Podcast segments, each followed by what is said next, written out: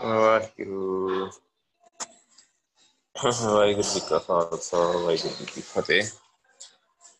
ਆਪਾਂ ਅਕਾਲੀ ਫੂਲਾ ਸਿੰਘ ਦਾ ਇਤਿਹਾਸ ਕਰ ਰਹੇ ਹਾਂ। ਸੋ ਕਾਫੀ ਵਧੀਆ ਗੁਰਸਿੱਖ ਹੀ। ਆਪਾਂ ਕੱਲ ਤੱਕ ਕੀਤਾ ਸੀ ਉਹਨਾਂ ਨੇ ਅਹ, ਕਸ਼ਮੀਰ ਜਿੱਤਿਆ ਜਿਹੜਾ। ਉਹ ਸਾਰੇ ਸਿੰਘਾਂ ਦੇ ਨਾਲ ਮਿਲ ਕੇ। ਹੁਣ ਅੱਗੇ ਆਪਾਂ ਉਸ ਤੋਂ ਅੱਗੇ ਕਰਾਂਗੇ ਆਪਾਂ।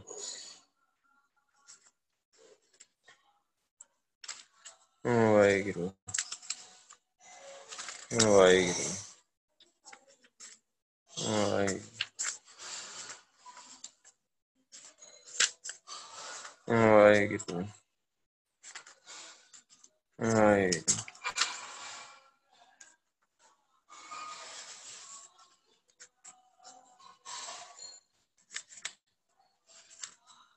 ਵਾਹਿਗੁਰੂ ਵਾਹਿਗੁਰੂ ਸਰਹੱਦ ਦੀ ਲੜਾਈਆਂ। ਉਸ ਤੋਂ ਛੋਟੇ ਜਿਹੜੀਆਂ ਹੋਰ ਲੜਾਈਆਂ ਹੋਈਆਂ ਕਸ਼ਮੀਰ ਤੋਂ ਬਾਅਦ, ਜਨਵਰੀ 1823 ਵਿੱਚ ਮੁਹੰਮਦ ਖਾਨ ਹੀ ਬਰਕ ਗਏ, ਜੋ ਉਹਨਾਂ ਦਿਨਾਂ 'ਚ ਕਾਬਲ ਦਾ ਹਾਕਮ ਸੀ। ਵਾਹਿਗੁਰੂ ਤੇ ਉਹ ਬੜੀਆਂ ਤਿਆਰੀਆਂ ਕਰਕੇ ਪਿਸ਼ਾਵਰ ਤੇ ਮੁੜ ਕਬਜ਼ਾ ਜਮਾਉਣ ਲਈ ਮੁਗਲ ਜਲ ਜਲਾਲਾਬਾਦ ਵੱਲ ਆਇਆ ਸੋ ਸ- ਯਾਰ ਮੁਹੰਮਦ ਖਾਨ ਹੀ ਜੋ ਮੁਹੰਮਦ ਅਜੀਜ਼ ਦਾ ਭਰਾ ਸੀ। ਤੇ ਉਹ ਇਧਰੋਂ ਲਾਹੌਰ ਦਰਬਾਰ ਵੱਲੋਂ ਗਵਰਨਰ ਹੈ ਪਿਸ਼ਾਵਰ ਦਾ। ਤੇ ਅੰਦਰੋਂ ਆਪਣੇ ਭਾਈ ਦਾ ਅਹ, ਮਤਲਬ ਉਹਦੇ ਨਾਲ ਹਮਦਰਦੀ ਕਰ ਰਿਹਾ ਹੈ ਸੋ ਪਰ ਬਾਹਰੋਂ ਉਹਨੇ ਇਹ ਦੱਸਿਆ ਕਿ ਮੈਂ ਉਹਦਾ ਟਾਕਰਾ ਨਹੀਂ ਕਰ ਸਕਦਾ। ਤੇ ਪਿਸ਼ਾਵਰ ਖਾਲੀ ਕਰਕੇ ਤੇ ਸਾਰਾ ਇਲਾਕਾ ਯੂਸਫ ਜਈ ਦੇ ਪਹਾੜਾਂ ਵਿੱਚ ਜਾ ਛਪ ਜਾ ਕੇ ਤੇ ਲੁਕ ਗਿਆ। ਮਤਲਬ ਆਪ ਹੀ ਉਹਨੇ ਉਹਨੂੰ ਦੇ ਦਿੱਤਾ, ਸਾਰਾ ਕੁਝ ਮੁਹੰਮਦ ਅਜੀਜ਼ ਖਾਨ ਹੀ ਪਿਸ਼ਾਵਰ ਨੂੰ ਖਾਲੀ ਦੇਖ ਕੇ 12 ਫਰਵਰੀ ਨੂੰ ਬਿਨਾਂ ਕਿਸੇ ਰੋਕ ਟੋਕ ਦੇ ਸ਼ਹਿਰ ਤੇ ਕਬਜ਼ਾ ਕਰ ਬੈਠਾ। ਇੱਥੇ ਪਹੁੰਚਦੇ ਜਹਾਦ ਦਾ ਝੰਡਾ ਖੜਾ ਕਰਤਾ ਤੇ ਕਈ ਸੌ ਜਸ਼ੀਲੇ ਮੌਲਵੀ, ਸੈਯਦ ਪੀਰਜ਼ਾਦਿਆਂ ਨੂੰ ਦੂਰ ਤੱਕ ਸਾਰੇ ਸਰਹੱਦੀ ਇਲਾਕੇ ਵਿੱਚ ਭੇਜ ਕੇ ਖਾਲਸੇ ਦੇ ਵਿਰੁੱਧ ਮਜਬੀ ਜੰਗ ਕਰਨ ਲਈ ਜੋਸ਼ ਭਰੇ ਮਤਲਬ ਵਾਅਦੇ ਕਰਵਾਏ। ਇਲਾਕੇ ਦੇ ਸਾਰੇ ਰਈਸ ਤੇ ਮਲਕਾਂ ਨੂੰ ਆਪਣੇ ਨਾਲ ਇਸ ਲੜਾਈ ਵਿੱਚ ਮਿਲਾਉਣ ਵਾਸਤੇ ਆਪਣੇ ਦਸਤਖੀ ਪਰਵਾਨੇ ਘੱਲੇ ਤੇ ਜਿਨ੍ਹਾਂ ਵਿੱਚ ਇਸ ਲੜਾਈ ਨੂੰ ਕੁਫਰ ਤੇ ਇਸਲਾਮ ਦੀ ਲੜਾਈ ਕਹਿ ਕੇ ਲਿਖਿਆ, ਜਿਹਾਦੀ ਜੰਗ ਲਈ ਸਖਤ ਪ੍ਰੇਰਣਾ ਕੀਤੀ। ਸਰਹੱਦ ਦੇ ਜਸ਼ੀਲੇ ਪਠਾਨ ਕੁਝ ਇੱਥੇ ਵੀ ਜੰਗਜੂ ਹੁੰਦੇ ਹਨ। ਸੋ ਉ- ਉੱਤੋਂ ਇਹਨਾਂ ਮਲਾਣਿਆਂ ਦੇ ਜਿਹੜੇ ਹੈਗੇ ਸੀ ਵਾਅਦੇ ਸ਼ਾਹੀ ਪਰਵਾਨਿਆਂ ਨੇ ਹੋਰ ਬਲਦੀ ਦਿੱਤੇ ਉਹਦਾ ਅਸਰ ਕੀਤਾ। ਸੋ ਨਾਲ ਹੀ ਪੀਰ ਜ਼ਿਆਦਾ ਮੁਹੰਮਦ ਅਕਬਰ ਤੇ ਚਮਕਨੀਆਂ ਦੇ ਹੈਗੇ ਹਕੂਨ ਜ਼ਿਆਦਿਆਂ ਦੇ ਦੌਰਿਆਂ ਨੇ ਜਿਨ੍ਹਾਂ ਦੀ ਸਾਰੇ ਸਰਹੱਦ ਵਿੱਚ ਵੱਡੀ ਮਾਨਤਾ ਹੈ ਹਰਿੰਦੀ ਖੁੰਦ ਕਸਰ ਪੂਰੀ ਕਰ ਦਿੱਤੀ। ਸੋ ਸਮੇਂ ਸ- ਸਮੇਂ ਸਿਰ ਸਾਰਾ ਜਿਹੜਾ ਸਰਦੀ ਤੱਕ ਆ, ਕਾਬਲ ਤੋਂ ਲੈ ਕੇ ਦੀਰ ਬਜੋੜ ਜਵਾਤ ਬਨੇਰ ਸੋ ਉਹ ਸਾਰਾ ਕਟਕਾਂ ਤੱਕ ਜਿਹੜਾ ਉਹ ਜਿਹਾਦ ਦੇ ਜੋਸ਼ ਵਿੱਚ ਮਤਲਬ ਖਾਲਸੇ ਦੇ ਵਿਰੁੱਧ ਲੜਨ ਲਈ ਤਿਆਰ ਹੋ ਗਏ। ਸੋ ਮੁਹੰਮਦ ਅਜੀਮ ਖਾਨਾਂ ਨੂੰ ਅਜੇ ਇਸ ਰੌਲੇ ਤੇ ਖੜੇ ਕੀਤਿਆਂ ਬਹੁਤ ਦਿਨ ਨਹੀਂ ਸੀ ਗੁਜ਼ਰੇ ਕਿ ਹਜ਼ਾਰਾਂ ਦੀ ਗਿਣਤੀ ਵਿੱਚ ਗਾਜ਼ੀਆਂ ਦਾ ਆਉਣਾ ਆਰੰਭ ਹੋ ਗਿਆ। ਇੱਥੋਂ ਤੱਕ ਇਕੱਠ ਵਧਿਆ ਕਿ ਇੱਕ ਸਤਵਾਰੇ ਦੇ ਅੰਦਰ ਅੰਦਰ ਹੀ ਮਤਲਬ ਹਫ਼ਤੇ ਦੇ ਅੰਦਰ ਅੰਦਰ ਹੀ ਇਹਨਾਂ ਦੀ ਗਿਣਤੀ 25000 ਤੋਂ ਟੱਪ ਗਈ। ਸੋ ਅਸੀਂ ਉੱਤੇ ਦੱਸ ਆਏ ਹਾਂ ਕਿ ਇਹ ਇਕੱਠ ਕਿਸੇ ਇੱਕ ਤਵੇ ਵੱਲੋਂ ਨਹੀਂ ਸੀ ਕੀਤਾ ਗਿਆ। ਬਲਕਿ ਕੁੱਲ ਸਰਹੱਦੀ ਕੌਮਾਂ ਦਾ ਹੈ ਸੋ ਇਹਨਾਂ ਗਾਜ਼ੀਆਂ ਦੇ ਇਕੱਠ ਲਈ ਇਲਾਕਾ ਨਸ਼ਹਿਰਾ ਅਤੇ ਹਿਸ਼ਤਾਨਗਰ ਦੇ ਖੁੱਲੇ ਮੈਦਾਨ ਚੁਣੇ ਗਏ। ਸੋ ਜਿੱਥੇ ਕਈ ਗੁਣਾ ਵੱਧ ਲਸ਼ਕਰ ਦੀ ਸਮਾਈ ਸੌਖੀ ਹੋ ਸਕਦੀ। ਦੂਜੇ ਬੰਨੇ ਮੁਹੰਮਦ ਅਜੀਮ ਖਾਨ ਨੇ ਆਪਣੇ ਭਤੀਜੇ ਮੁਹੰਮਦ ਜਮਾਨ ਖਾਨ ਸਮੰਦ ਖਾਨ ਤੇ ਫਿਰੋਜ਼ ਖਾਨ, ਖਟਕ ਦੇ ਪੁੱਤਰ ਖਵਾਸ ਖਾਨ ਨਾਲ ਭਾਰੀ ਲਸ਼ਕਰ। ਖਟਕਾਂ ਤੇ ਅਫਰੀਦੀਆਂ ਦਾ ਭਜਵਾ ਕੇ ਜਹਾਂਗੀਰੀ ਦੇ ਕਿਲੇ ਤੇ ਜਾ ਧਾਵਾ ਕਰਾਇਆ। ਇਹ ਲਸ਼ਕਰ ਦੇ ਜਹਾਂਗੀਰੀ ਪਹੁੰਚਦੇ ਹੀ ਇੱਕ ਕਿਲੇ ਨੇ ਤਾਂ ਹਿੱਸੇ ਨੂੰ ਘੇਰਾ, ਇੱਕ ਹਿੱਸੇ ਨੇ ਕਿਲੇ ਨੂੰ ਘੇਰਾ ਪਾ ਲਿਆ। ਬਾਕੀਆਂ ਨੇ ਨਾਲ ਦੀਆਂ ਪਹਾੜੀਆਂ ਤੇ ਪੱਕੇ ਮੋਰਚੇ ਬੜੇ ਸੰਗਰ ਬਨ ਕੇ ਅਟਕ ਤੋਂ ਇਸ ਪਾਰ ਆਉਣ ਵਾਲਿਆਂ ਨੇ ਸਾਰੇ ਰਸਤੇ ਬੰਦ ਕਰਕੇ ਤੇ ਆਪਣੇ ਕਬਜ਼ੇ ਵਿੱਚ ਕਰ ਲਏ। ਸੋ ਉਹਨਾਂ ਨੇ ਮੋਰਚੇ ਇਹੋ ਜਿਹੀਆਂ ਥਾਵਾਂ ਤੇ ਲਾਏ ਸੋਚ ਕੇ ਕਿ ਪਹਿਲਾਂ ਤਾਂ ਸਿੱਖਾਂ ਦੀ ਫੌਜ ਦਰਿਆ ਅਟਕਾ ਤੋਂ ਪਾਰ ਹੀ ਰੋਕਿਆ ਜਾਵੇ, ਪਾਰ ਹੀ ਨਾ ਕਰ ਸਕਣ। ਸੋ ਜੇ ਕੋਈ ਪਾਰ ਪਹੁੰਚ ਵੀ ਜਾਵੇ, ਤੇ ਉਹਨਾਂ ਦੇ ਬੇਖਬਰੀ ਵਿੱਚ ਐਸਾ ਹੱਲਾ ਕੀਤਾ ਜਾਏ ਕਿ ਉਹ ਜਿਉਂਦੇ ਬਚ ਕੇ ਨਾ ਜਾ ਸਕਣ। ਉਧਰ ਮੁਹੰਮਦ ਅਜੀਮ ਖਾਨ ਨੇ ਨਸ਼ਹਿਰੇ ਤੇ ਹਿਸ਼ਤਨਗਰ ਦੇ ਗਾਜ਼ੀਆਂ ਵਿੱਚ ਗੋਲੀ, ਬਰੂਦ, ਹਥਿਆਰ ਤੇ ਹੋਰ ਜੰਗੀ ਸਮਾਨ ਕੁੱਲ ਦਿਲੀ ਨਾਲ ਵੰਡਾ ਦਿੱਤਾ। ਤੇ ਇਧਰ ਮਹਾਰਾਜਾ ਰਣਜੀਤ ਸਿੰਘ ਨੂੰ ਜਦ ਸਾਰੀ ਹਲਚਲ ਦੀਆਂ ਖਬਰਾਂ ਲਾਹੌਰ ਪਹੁੰਚੀਆਂ, ਤੇ ਉਹਨਾਂ ਨੇ ਛੇਤੀ ਨਾਲ 2000 ਘੋੜ ਚੜੇ ਸ਼ਹਿਜ਼ਾਦਾ ਸ਼ੇਰ ਸਿੰਘ ਤੇ ਦੀਵਾਨ ਕਿਰਪਾ ਰਾਮ ਦੀ ਸਰਦਾਰੀ ਵਿੱਚ ਗਾਜ਼ੀਆਂ ਦੀ ਰੋਕਥਾਮ ਲਈ ਤੋਰ ਦਿੱਤੇ। ਸੋ ਅਗਲੇ ਦਿਨ 23 ਫੱਗਣ ਨੂੰ ਖੁਦ ਅਕਾਲੀ ਫੂਲਾ ਸਿੰਘ, ਦੇਸਾ ਸਿੰਘ ਮਜੀਠੀਆ, ਫਤਿਹ ਸਿੰਘ ਆਲੂਵਾਲੀਆ ਤੇ ਇਹ ਸਾਰੇ ਮਤਲਬ ਚੋਣਵੇਂ ਸਰਦਾਰਾਂ ਨੇ ਇੱਕ ਭਾਰੀ ਦਲ ਦੇ ਨਾਲ ਹਵਾ ਦੀ ਤੇਜ਼ੀ ਨਾਲ ਇੱਕ ਮੰਜ਼ਲ ਦੀ ਥਾਂ ਦੋ ਤੇ ਦੋ ਦੀ ਥਾਂ ਚਾਰ ਤੈਅ ਕਰਦੇ ਪੰਜਵੇਂ ਦਿਨ ਹੀ ਪਹੁੰਚ ਗਏ। ਇਸੇ ਦਿਨ ਸਵੇਰ ਨੂੰ ਮਹਾਰਾਜਾ ਨੇ ਪਹੁੰਚਣ ਤੋਂ ਪਹਿਲਾਂ ਹੀ ਸ਼ਹਿਜ਼ਾਦਾ ਸ਼ੇਰ ਸਿੰਘ ਤੇ ਸਰਦਾਰ ਹਰੀ ਸਿੰਘ ਨਲੂਏ ਨੇ ਦਰਿਆ ਅਟਕ ਤੇ ਬੇੜੀਆਂ ਦੇ ਪੁਲ ਤੋਂ ਪਾਰ ਹੋ ਕੇ ਆਪਣੇ ਦਸਤੇ ਨੂੰ ਦੋ ਹਿੱਸਿਆਂ ਵਿੱਚ ਵੰਡ ਦਿੱਤਾ। ਇੱਕ ਪਾਸੇ ਸਰਦਾਰ ਹਰੀ ਸਿੰਘ 800 ਸਵਾਰਾਂ ਦੇ ਨਾਲ ਦੁਸ਼ਮਣ ਦੇ ਹੱਲੇ ਨੂੰ ਰੋਕਿਆ। ਸੋ ਦੂਜੇ ਬੰਨਿਓ ਦੀਵਾਨ ਕਿਰਪਾ ਰਾਮ ਤੇ ਸ਼ਹਿਜ਼ਾਦਾ ਸ਼ੇਰ ਸਿੰਘ ਨੇ 1200 ਕੋੜ ਚੜਿਆ ਨਾਲ ਕਿਲਾ ਖੈਰਾਬਾਦ ਵੱਲ ਵਧੇ। ਸਾਹਮਣੇ ਦੇ ਮੋਰਚਿਆਂ ਤੋਂ ਖੂਬ ਗੋਲੀਆਂ ਵਸ ਰਹੀਆਂ ਸਨ। ਅੱਗੋਂ ਖਾਲਸੇ ਨੇ ਵੀ ਵੱਧ ਚੜ ਕੇ ਉੱਤਰ ਦਿੱਤਾ। ਸੋ ਠੀਕ ਇਸੇ ਮੁਹੰਮਦ ਜਮਾਨ ਖਾਨ ਨੇ ਕੁਝ ਮਨ ਚਲੇ ਜਵਾਨ ਭਿਜਵਾ ਕੇ ਦਰਿਆ ਅਟਕ ਦਾ ਪੁਲ ਅਡਵਾ ਦਿੱਤਾ, ਤਾਂ ਕਿ ਭਾਰ ਦੀ ਫੌਜ ਇਹਨਾਂ ਦੀ ਮਦਦ ਲਈ ਨਾ ਪਹੁੰਚ ਸਕੇ। ਪਾਇਆਂ ਦੇ ਉੜਦਿਆਂ ਹੀ ਪੁਲ ਰੁੜ ਗਿਆ, ਪਰ ਹੁਣ ਪਾਰ ਜਾਣਾ ਆਉਣਾ ਔਕਾ ਬੰਦ ਹੋ ਗਿਆ। ਸੋ ਮਹਾਰਾਜਾ ਰਣਜੀਤ ਸਿੰਘ ਜਦੋਂ ਅਟਕ ਪਹੁੰਚੇ ਤਾਂ ਅੱਗੇ ਪੁਲ ਰੁੜ ਚੁੱਕਾ ਹੈ। ਸੋ ਉਹਨੇ ਉਸੇ ਵਕਤ ਬੇੜੀਆਂ ਜਮਾ ਕੇ ਜਮਾ ਕਰਵਾ ਕੇ ਮੁੜ ਪੁਲ ਬਣਾਉਣ ਦਾ ਹੁਕਮ ਦਿੱਤਾ। ਪਰ ਪੁਲ ਦਾ ਮੁੜ ਨਵੇਂ ਸਿਰੇ ਤੋਂ ਬਣਾਉਣਾ ਸ਼ਾਮ ਤੋਂ ਪਹਿਲਾਂ ਅਸੰਭਵ ਦਿਖਿਆ ਇਧਰ ਦਰਿਆਵਾਂ ਪਾਰ ਸਾਹਮਣੇ ਪਾਸੇ ਸਖਤ ਸੰਗਰਾਮ ਮਚਿਆ ਪਿਆ ਹੈ। ਸੋ ਗੋਲੀਆਂ ਦੀ ਤੜਤੜਾਹਟ ਦੀ ਆਵਾਜ਼ ਖਟਕ ਅਟਕ ਵੱਲ ਖਾਲਸੇ ਦੇ ਗਲ ਵਿੱਚ ਸੁਣੀ ਦੀ ਜਿਸ ਨਾਲ ਜਾਨਬਾਜ਼ ਖਾਲਸੇ ਦੇ ਦਿਲ ਉਛਲ-ਉਛਲ ਪੈਂਦੇ ਸੋ ਇਹਨੇ ਨੂੰ ਮੈਦਾਨ ਵਿੱਚੋਂ ਇੱਕ ਸੂਈਆ ਸ਼ਨਾਈ ਤੇ ਤਰ ਕੇ ਖਬਰ ਲਿਆਇਆ ਕਿ ਖਾਲਸੇ ਦੇ ਦਸਤੇ ਨੂੰ ਦੁਸ਼ਮਣ ਨੇ ਬੁਰੀ ਤਰ੍ਹਾਂ ਘੇਰ ਲਿਆ ਆ। ਜਿਸ ਸਮੇਂ ਸਿਰ ਸਹਾਇਤਾ ਨਾ ਪਹੁੰਚੀ ਤਾਂ ਡਰ ਆ ਕੇ ਸਾਰਾ ਦਸਤਾ ਸਖਤ ਨੁਕਸਾਨ ਉਠਾਊਗਾ। ਸੋ ਖਾਲਸੇ ਲਈ ਇਹ ਖਬਰ ਬਿਜਲੀ ਤਰ੍ਹਾਂ ਸਾਬਤ ਹੋਈ। ਉਹਨਾਂ ਨੇ ਆਪਣੇ ਸਿੰਘਾਂ ਦੀ ਸਹਾਇਤਾ ਦੇ ਲਈ ਮਤਲਬ ਨਾ ਜੋਸ਼ ਨੇ ਹੁਲਾਰਾ ਖਾਦਾ ਸੋ ਖਾਸ ਕਰਕੇ ਅਕਾਲੀ ਫੂਲਾ ਸਿੰਘ ਦੀਆਂ ਰਗਾਂ ਵਿੱਚ ਸਿੱਖੀ ਲਈ ਬਹੁਤ ਪਿਆਰ। ਸੋ ਉਹ ਇੱਕ ਪਲ ਵੀ ਠਹਿਰ ਨਾ ਸਕਿਆ। ਸੋ ਉਹਨੇ 500 ਘੋੜ ਚੜੇ ਅਕਾਲੀਆਂ ਦੇ ਆਪਣੇ ਘੋੜੇ ਠਾਠਾ ਮਾਰਦੇ ਦਰਿਆ ਵਿੱਚ ਠੇਲ ਦਿੱਤੇ। ਬਸ ਫਿਰ ਕੀ ਸੀ, ਨਾਲ ਹੀ ਮਹਾਰਾਜਾ ਰਣਜੀਤ ਸਿੰਘ ਦੇ ਸਮੇਂ ਸਾਰੇ ਸਰਦਾਰਾਂ ਦੇ, ਬਹੁਤ ਸਾਰੇ ਸਵਾਰਾਂ ਦੇ, ਅਕਾਲੀ ਸਿੰਘਾਂ ਦੇ ਪਿੱਛੇ ਪਿੱਛੇ ਦਰਿਆ ਅਟਕੇ ਵਿੱਚ ਠਿਲ ਗਏ। ਇਹਨਾਂ ਵਿੱਚ ਕੁਝ ਕੁ ਜਾਨਾਂ ਦਰਿਆ ਦੀ ਭੇਟ ਹੋਈਆਂ, ਰੁੜਨ ਵਾਲਿਆਂ ਵਿੱਚ ਮੌਲਵੀ ਮਿਰਜ਼ਾ ਹੁਸੈਨ ਹਿੰਦੁਸਤਾਨੀ ਵੀ ਜੋ ਕਿਲਾ ਨੂਰ ਦਾ ਇਜਾਰੇਦਾਰ ਹੈ ਸੋ ਮਹਾਰਾਜਾ ਰਣਜੀਤ ਸਿੰਘ ਦੇ ਅਕਾਲੀ ਦਲ ਦੇ ਦਰਿਆ ਲੰਘ ਆਉਣ ਦੀ ਖਬਰ ਸੁਣਦੇ ਸਾਰਾ ਖਟਕਾਂ ਦੇ ਪੈਰ ਮੈਦਾਨ ਚੋਂ ਖੜ ਗਏ ਤੇ ਅਕਾਲੀ ਨੇ, ਨਗਾਰੇ ਦੀ ਚੋੜ ਤੇ ਰਹਿੰਦੀ ਖੁੰਦੀ ਗਾਜੀਆਂ ਦੀ ਹਿੰਮਤ ਦਾ ਵੀ ਲੱਕ ਤੋੜ ਦਿੱਤਾ। ਸੋਨਾ 'ਚ ਭਾਜੜ ਪੈ ਗਈ। ਇਹਨੇ ਨੂੰ ਸਰਦਾਰ ਹਰੀ ਸਿੰਘ ਨੇ ਕਿਲੇ ਤੇ ਜਾ ਕਬਜ਼ਾ ਕੀਤਾ। ਇਸ ਲੜਾਈ ਵਿੱਚ ਦੋਵਾਂ ਪਾਸਿਆਂ ਦਾ ਨੁਕਸਾਨ ਇੱਕੋ ਜਿਹਾ ਹੈ। ਇਥੋਂ ਭਾਜ ਖਾ ਕੇ ਗਾਜੀ ਨਸ਼ਹਿਰੇ ਦੇ ਲਸ਼ਕਰ ਵਿੱਚ ਜਾ ਮਿਲੇ। ਸੋ ਜੈ ਸਿੰਘ ਹਟਾਰੀ ਵਾਲੇ ਨੂੰ ਬਖਸ਼ਾਉਣਾ। ਅਕਾਲੀ ਫੂਲਾ ਸਿੰਘ ਅਜੇ ਰਹਿ ਰਸ ਦੇ ਦੀਵਾਨ ਚ ਉੱਠ ਕੇ ਆਪਣੇ ਤਬੂ ਵਿੱਚ ਪਹੁੰਚਿਆ ਹੈ। ਸਰਦਾਰ ਜੈ ਸਿੰਘ ਹਟਾਰੀ ਵਾਲਾ ਅਕਾਲੀ ਜੀ ਦੇ ਡੇਰੇ ਆ ਵੜਿਆ ਤੇ ਆਪਣੀ ਕੀਤੀ ਤੇ ਪਛਤਾਉਂਦਾ ਹੋਇਆ ਬਹੁਤ ਮਿਹਨਤਵਾਰ ਹੋਇਆ। ਜਿਸ ਤਰ੍ਹਾਂ ਹੋ ਸਕੇ ਮਹਾਰਾਜਾ ਸਾਹਿਬ ਤੋਂ ਮੇਰੀ ਜਾਨ ਬਖਸ਼ੀ ਕਰਾ ਦਿਓ।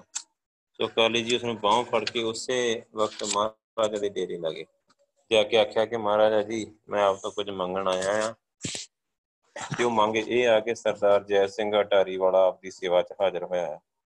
ਆਪ ਉਸ ਦੀ ਭੁੱਲ ਨੂੰ ਭੁਲਾ ਕੇ ਜਾਨ ਬਖਸ਼ੀ ਕਰ ਦਿਓ। ਤੇ ਖਾਲਸੇ ਲਈ ਨਹੀਂ ਸੁਭਦਾ। ਕਿ ਪੰਜਾਬ ਪਰ ਖਾਲਸੇ ਦਾ ਰਾਜ ਹੋਏ ਆਪਣੇ ਭਾਈ ਬਾਹਰ ਧੱਕੇ ਖਾਣ। ਤੇ ਮਹਾਰਾਜਾ ਸਾਹਿਬ ਨੇ ਕਿਉਂਕਿ ਕਹਿਣਾ ਹੋਇਆ ਉਸੇ ਵਕਤ ਮਾਫੀ ਦੇ ਦਿੱਤੀ। ਯੋਗ ਥਾਂ ਤੇ ਡੇਰਾ ਕਰਵਾ ਕੇ ਸਭ ਉਸੇ ਤਰ੍ਹਾਂ ਯੋਗ ਵਰਤਾਵਾ ਉਹਦੇ ਨਾਲ ਕੀਤਾ ਗਿਆ। ਦੋ ਪੈਰ ਰਾਤ ਬੀਤੀ ਗਰੀ ਤੇ ਲਸ਼ਕਰ ਤੋਂ ਖਬਰ ਪਹੁੰਚੀ ਕਿ ਗਾਜੀਆਂ ਦੀ ਗਿਣਤੀ ਬੇਸ਼ੁਮਾਰ ਵੱਧ ਗਈ ਹੈ ਸੋ ਨਸ਼ਹਿਰੇ ਦੇ ਪਾਰ ਪਹਾੜੀ ਤੇ ਆਪਣੇ ਮੋਰਚੇ ਜਮਾ ਰਿਹਾ ਮਹਾਰਾਜਾ ਸਾਹਿਬ ਨੇ ਉਸੇ ਵਕਤ ਸਾਰੇ ਸਰਦਾਰਾਂ ਨੂੰ ਇਕੱਠਾ ਕੀਤਾ। ਬਾਕੀ ਦੀ ਰਾਤ ਜੰਗ ਦੀਆਂ ਤਿਆਰੀਆਂ ਤੇ ਸੋਚਾਂ ਵਿੱਚ ਗੁਜ਼ਰੀ।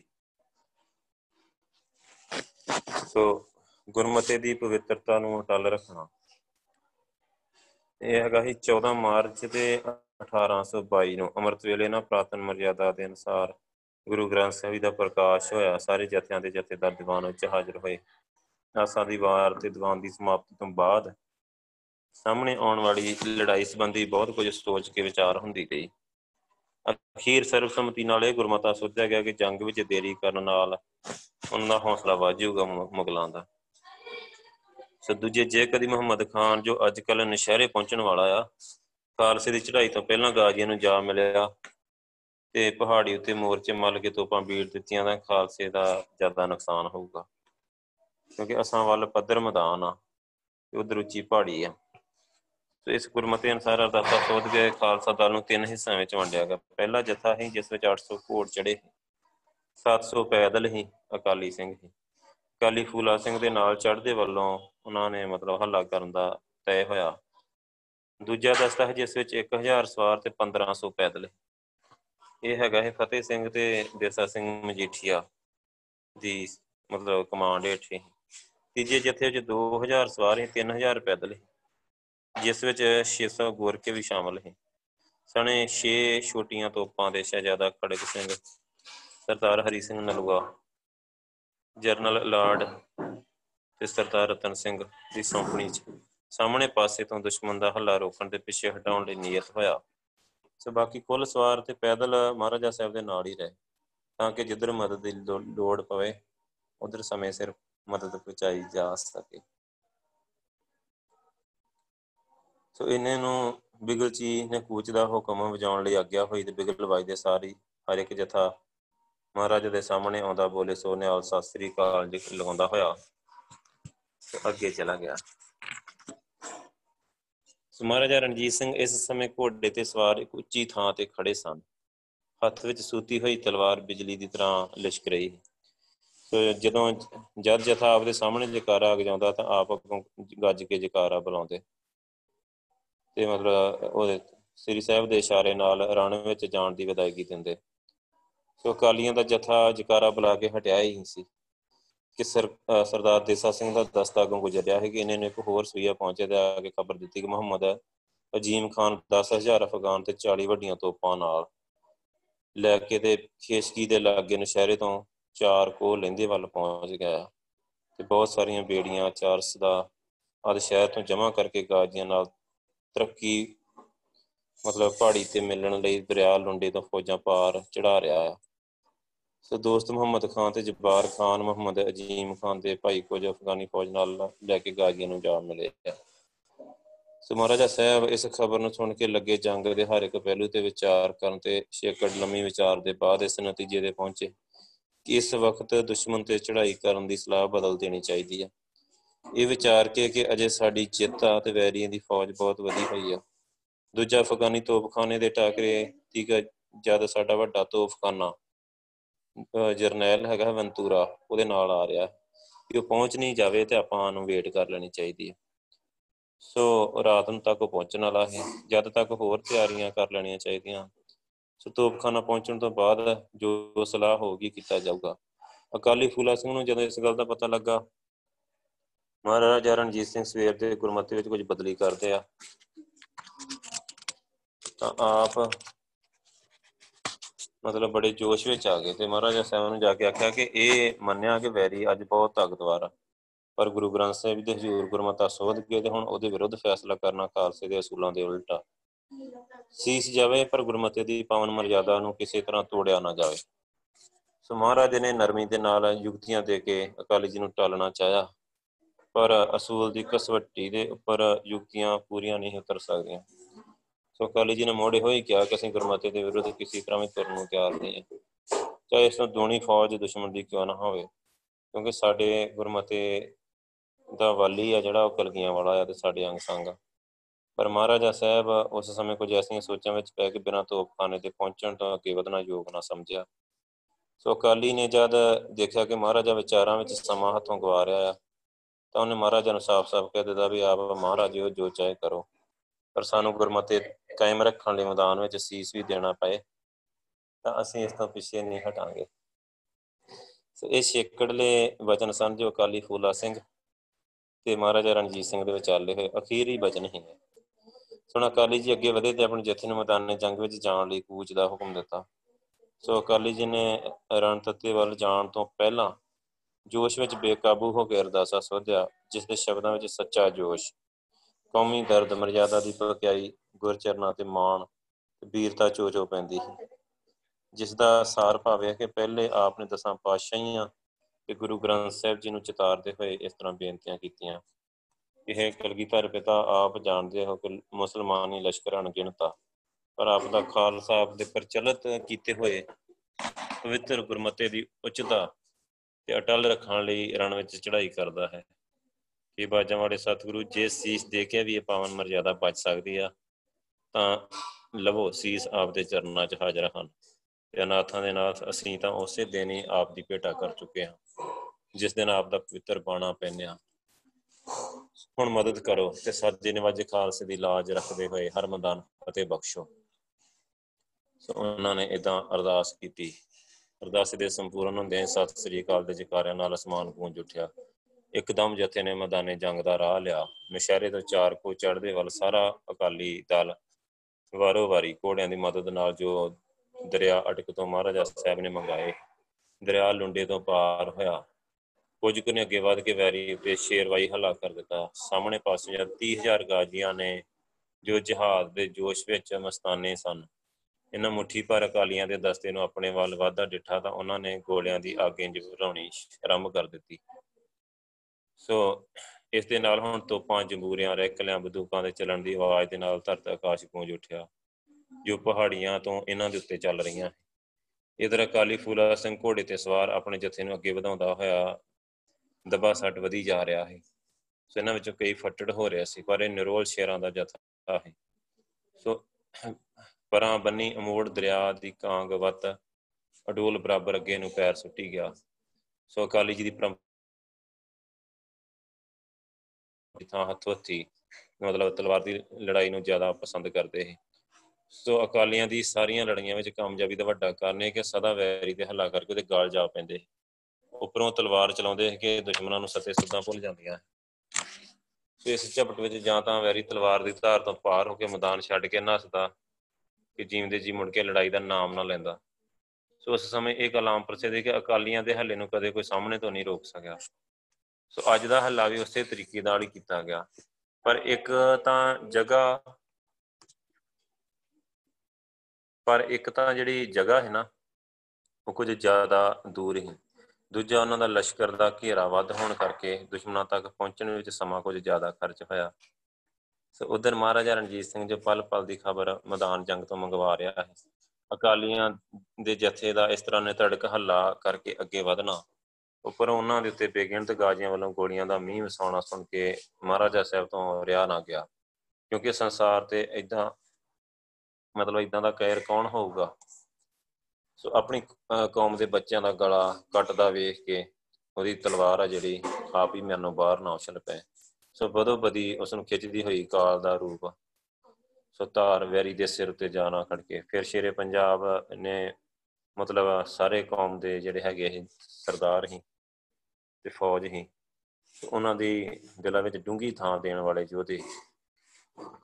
ਸੋ ਕਦੋਂ ਇਹ ਆਸ ਨਹੀਂ ਕੀਤੀ ਜਾ ਸਕਦੀ, ਉਹਨੇ ਫਿਰ ਸਾਰੇ ਬਾਕੀ ਦੇ ਦਸਤਿਆਂ ਨੂੰ ਵੀ ਮੈਦਾਨ ਜੰਗ ਵਿੱਚ ਛੇਤੀ ਪਹੁੰਚ ਕੇ ਤੇ ਹੱਲਾ ਕਰਨ ਦੀ ਅਕਾਲੀਆਂ ਦੀ ਤਰ੍ਹਾਂ ਸਾਰਿਆਂ ਨੂੰ ਮਤਲਬ ਹੁਕਮ ਦੇ ਦਿੱਤਾ।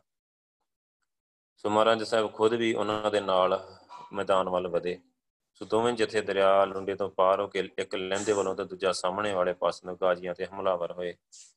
ਹੁਣ ਡਾਡਾ ਡਟ ਕੇ ਜੰਗ ਮਚਿਆ ਤੇ ਦੁਸ਼ਮਣ ਨੂੰ ਪਿੱਛੇ ਹਟਾਉਣ ਲਈ ਸਿਰ ਪਰੋਂ ਜ਼ੋਰ ਲਾਇਆ ਗਿਆ। ਪਰ ਪਠਾਣਾ ਦੇ ਪਹਾੜੀ ਪੱਥਰਾਂ ਦੇ ਮੋਰਚਿਆਂ ਵਿੱਚ ਹੋਣ ਕਰਕੇ ਮੋਰਚੇ ਨਾ ਹੀ ਛੁੱਟੇ। ਸੋ ਮਹਾਰਾਜਾ ਸਾਹਿਬ ਨੇ ਝਟ ਜਰਨਲ ਲਾਰਡ ਹੀ ਉਹਨੂੰ ਆਪਣੇ ਰਸਾਲੇ ਨਾਲ ਜਿਹਾਦੀਆਂ ਤੇ ਲਹਿੰਦੇ ਵੱਲੋਂ ਅੱਗੇ ਵਧਾ ਕੇ ਧਾਵਾ ਕਰਵਾਇਆ, ਪਰ ਫਿਰ ਵੀ ਪਠਾਨ ਬਰਾਬਰ ਆਪਣੇ ਮੋਰਚਿਆਂ 'ਚ ਡਟੇ ਰਹੇ। ਹਲਾ ਭਾਵੇਂ ਬੜੀ ਦਲੇਰੀ ਨਾਲ ਕੀਤਾ ਗਿਆ, ਪਰ ਕਾਮਯਾਬੀ ਕੁਝ ਨਾ ਹੋ ਸਕੀ। ਹੁਣ ਦੁਪਹਿਰ ਹੋ ਗਈ। ਇਸ ਵੇਲੇ ਮਹਾਰਾਜਾ ਸਾਹਿਬ ਵੈਰੀ ਦੀ ਬਹੁਤਾਤ ਅਤੇ ਉਸ ਨੂੰ ਅੱਗੇ ਵਾਧਾ ਦੇ ਕੇ ਕੋਈ ਚਿੰਤਾ ਤੁਰ ਜਾ ਦਿਸਿਆ, ਪਰ ਇਹ ਚਿੰਤਾ ਇੱਕ ਪਲ ਵਿੱਚ ਹੀ ਬਦਲ ਗਈ। ਜਦੋਂ ਆਪ ਨੇ ਅਕਾਲੀ ਫੂਲਾ ਸਿੰਘ ਨੂੰ ਆਪਣੇ ਜਥੇ ਸਮੇਤ ਗਾਜੀਆਂ ਦੇ ਬਹੁਤ ਹੀ ਨੇੜੇ, ਡਾਢੇ ਜੋਸ਼ ਨਾਲ ਅੱਗੇ ਵਾਧਾ ਡਿਠਾ। ਸੋ ਇਸ ਪਹਾੜੀ ਤੋਂ ਜਹਾਦੀ ਅੰਧਾ ਧੁੰਦ ਅੱਗ ਵਰਸਾ ਰਹੇ ਪਰ ਇਹ ਬਹਾਦਰ ਸੂਰਮੇ ਬਰਾਬਰ ਅੱਗੇ ਵਧਦੇ ਗਏ। ਹੁਣ ਬਹੁਤ ਹੀ ਨੇੜੇ ਹੈ ਕਿ ਅਕਾਲੀ ਦਲ ਦੁਸ਼ਮਣ ਦੇ ਗਲ ਜਾ ਪੈਂਦਾ। ਇੱਕ ਇੱਕ ਗਾਜੀਆਂ ਦੀ ਇੱਕ ਇੱਕ ਇੱਕ ਗੋਲੀ ਆਈ ਤੇ ਕਾਲਾ ਇੱਕ ਇੱਕ ਗਾਜੀਆਂ ਦੀ ਇੱਕ ਗੋਲੀ ਆਈ ਤੇ ਅਕਾਲੀ ਫੂਲਾ ਸਿੰਘ ਦੇ ਖੱਬੇ ਗੋਡੇ ਨੂੰ ਮਤਲਬ ਛੁੰਦੀ ਹੋਈ, ਚੀਰਦੀ ਹੋਈ ਘੋੜੇ ਦੇ ਪੇਟ ਵਿੱਚ ਲੱਗੀ।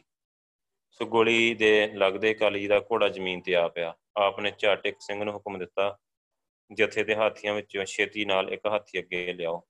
ਉਸੇ ਵੇਲੇ ਹਾਥੀ ਹਾਜ਼ਰ ਕੀਤਾ ਗਿਆ। ਅਕਾਲੀ ਜੀ ਡਾਢੀ ਫੁਰਤੀ ਨਾਲ ਹਾਥੀ ਦੇ ਉੱਤੇ ਚੜ੍ਹ ਕੇ ਬੈਠ ਗਏ। ਸੋ ਆਪਨੇ ਉਸੇ ਤਰ੍ਹਾਂ ਹਾਥੀ ਜਥੇ ਦੇ ਅੱਗੇ ਲਾਇਆ।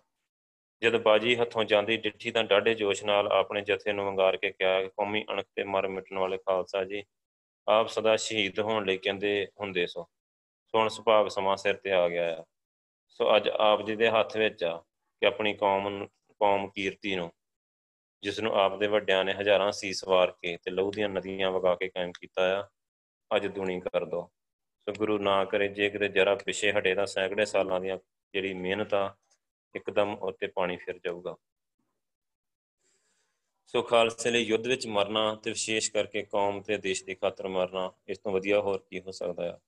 ਤੇ ਮੈਂ ਦੇਖਦਾ ਕਿ ਆਪ ਦੀਆਂ ਰਗਾਂ ਵਿੱਚ ਗੁਰੂ ਪਾਤਸ਼ਾਹ ਦਾ ਪਾਵਨ ਅੰਮ੍ਰਿਤ ਆ, ਉਹਦਾ ਜੋਸ਼ ਆ।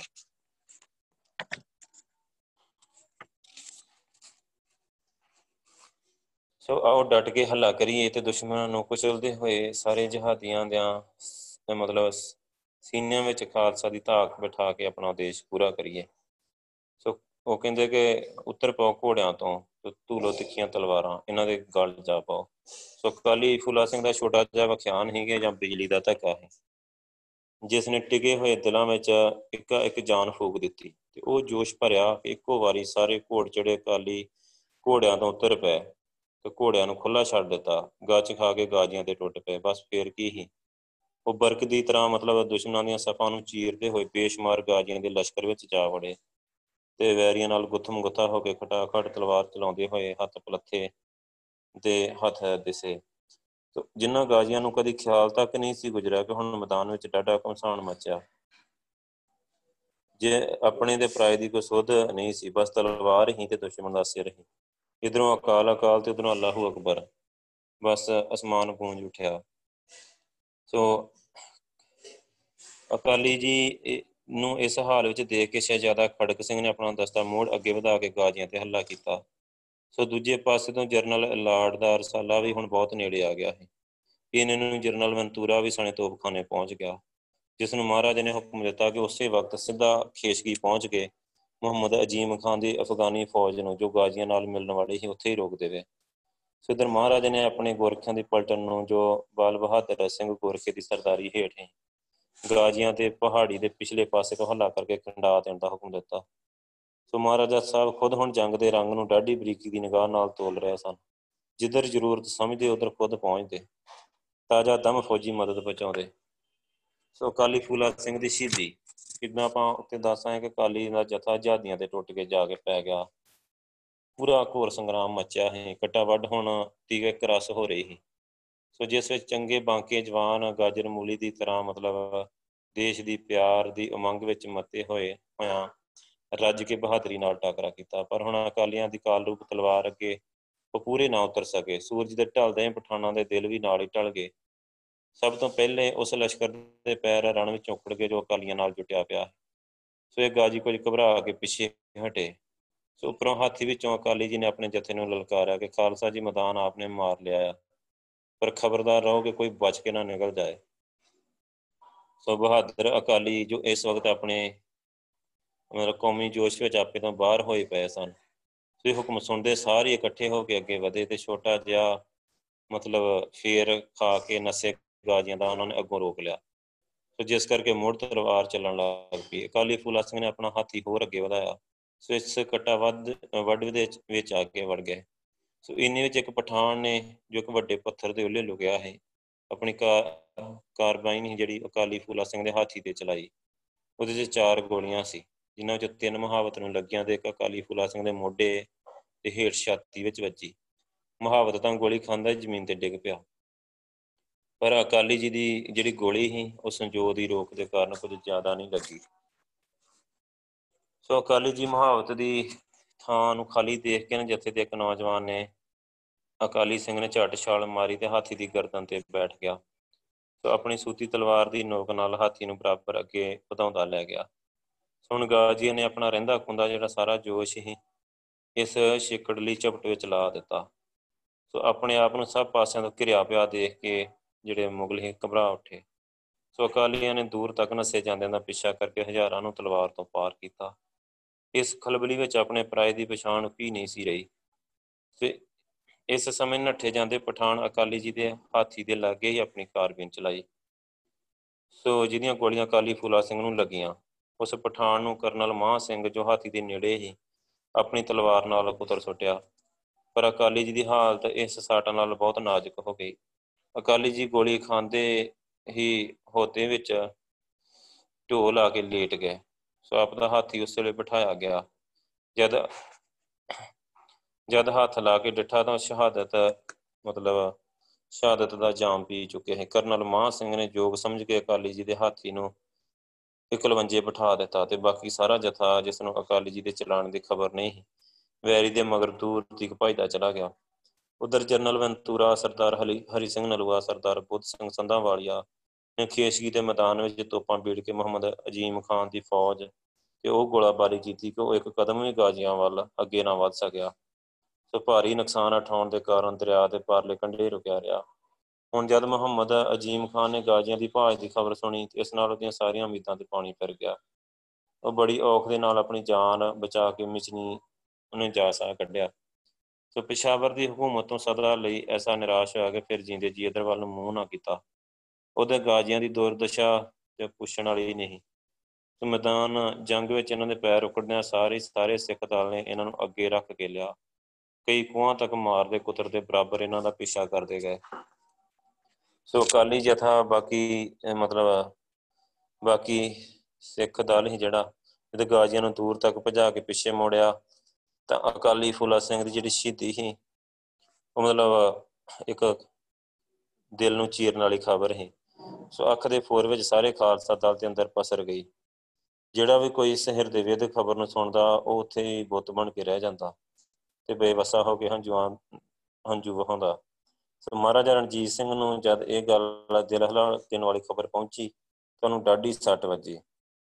ਸੋ ਉਹ ਰੋਣ ਲੱਗ ਪਿਆ ਉੱਥੇ ਹੀ।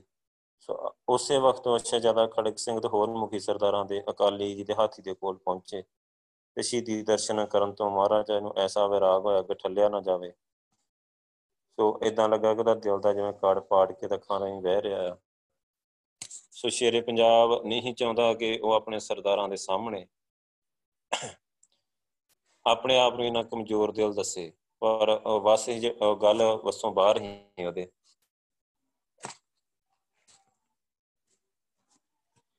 ਸੋ ਅਕਾਲੀ ਫੂਲਾ ਸਿੰਘ ਦੀ ਅਲੌਕਿਕ ਬਹਾਦਰੀ ਤੇ ਅਦੁੱਤੀ ਦ੍ਰਿੜਤਾ ਨੇ ਮਹਾਰਾਜ ਦੇ ਦਿਲ ਤੇ ਉਹ ਜਾਦੂ ਭਰਿਆ, ਅਸਰ ਕਰ ਰੱਖਿਆ ਕਿ ਉਹ ਮਤਲਬ ਉਹਨੂੰ ਰੋਣਾ ਪਿਆ। ਸੋ ਅਕਾਲੀ ਜੀ ਦੀ ਹੋਂਦ ਵਿੱਚ ਢਾਸਣਾ ਲਾਈ, ਇਸੇ ਤਰ੍ਹਾਂ ਟਿਕੇ ਹੋਏ ਸੀ। ਉਹ ਹਾਥੀ ਦੇ ਉੱਤੇ ਹੋਂਦ ਹੁੰਦੀ ਨਾ ਬਣੀ ਆਲਾ ਦੁਆਲਾ, ਉਹਦੇ ਵਿੱਚ ਢਾਸਣਾ ਲਾਈ, ਮਤਲਬ ਐ ਟੇਕੇ ਬੈਠੇ ਹੋਏ ਹੁੰਦਾ ਹੈ। ਜਿਹਨੂੰ ਦੇਖ ਕੇ ਇਹ ਦਿਖਦਾ ਹੈ ਕਿ ਮਾਨੋ, ਸਾਰੇ ਦਿਨ ਦੀ ਲੜਾਈ ਤੋਂ ਥੱਕ ਕੇ ਆਰਾਮ ਕਰ ਰਹੇ ਆ। ਸੋ ਮਹਾਰਾਜਾ ਸਾਹਿਬ ਨੇ ਇੱਕ ਛਾਲ ਮੰਗਾ ਕੇ ਸ਼ਹੀਦ ਦੇ ਸਰੀਰ ਤੇ ਵਿਛਾ ਦਿੱਤੀ। ਹੁਣ ਬਹੁਤ ਸਾਰੀ ਰਾਤ ਦੇ ਬੀਤ ਜਾਣ ਕਰਕੇ ਮਹਾਰਾਜਾ ਸਾਹਿਬ ਅਤੀ ਉਦਾਸੀ ਵਿੱਚ ਆਪਣੇ ਡੇਰੇ ਵੱਲ ਮੁੜੇ। ਦੂਜੇ ਦਿਨ ਸਵੇਰੇ ਅਕਾਲੀ ਜੀ ਦਾ ਸੰਸਕਾਰ ਦਰਿਆ ਲੁੰਡੇ ਦੇ ਕਿਨਾਰੇ ਬੜੀ ਭਾਰੀ ਫੌਜੀ ਧੂਮਧਾਮ ਨਾਲ ਕੀਤਾ ਗਿਆ, ਜਿਸ ਵਿੱਚ ਮਹਾਰਾਜਾ ਸਾਹਿਬ ਸਣੇ ਕੁੱਲ ਫੌਜ ਦੇ ਸਰਦਾਰ ਸ਼ਾਮਲ ਸੀ। ਸ਼ੇਰੇ ਪੰਜਾਬ ਨੇ ਸਾਰੇ ਖਾਲਸੇ ਦੇ ਦਲ ਨੂੰ ਚੁਗਿਰਦੇ ਖੜਾ ਕਰਕੇ ਸੋ ਅਕਾਲੀ ਜੀ ਦੀ ਕੱਲ ਦੀ ਜਿਹੜੀ ਅਮੋਲਕ ਸੇਵਾ ਹੈ ਉਹਦੀ ਜਿਹੜੀ ਉਦਤੀ ਬਹਾਦਰੀ ਹੈ ਸੋ ਉਹਦਾ ਜ਼ਿਕਰ ਕੀਤਾ। ਜ਼ੋਰਦਾਰ ਸ਼ਬਦਾਂ 'ਚ ਸ਼ਲਾਘਾ ਕੀਤੀ। ਖਾਸ ਕਰਕੇ ਅਕਾਲੀ ਫੂਲਾ ਸਿੰਘ ਦੇ ਚਲਾਣੇ ਨੂੰ ਖਾਲਸੇ ਰਾਜ ਦਾ ਵੱਡਾ ਥਮਾ ਟੁੱਟ ਜਾਣਾ ਦੱਸਿਆ।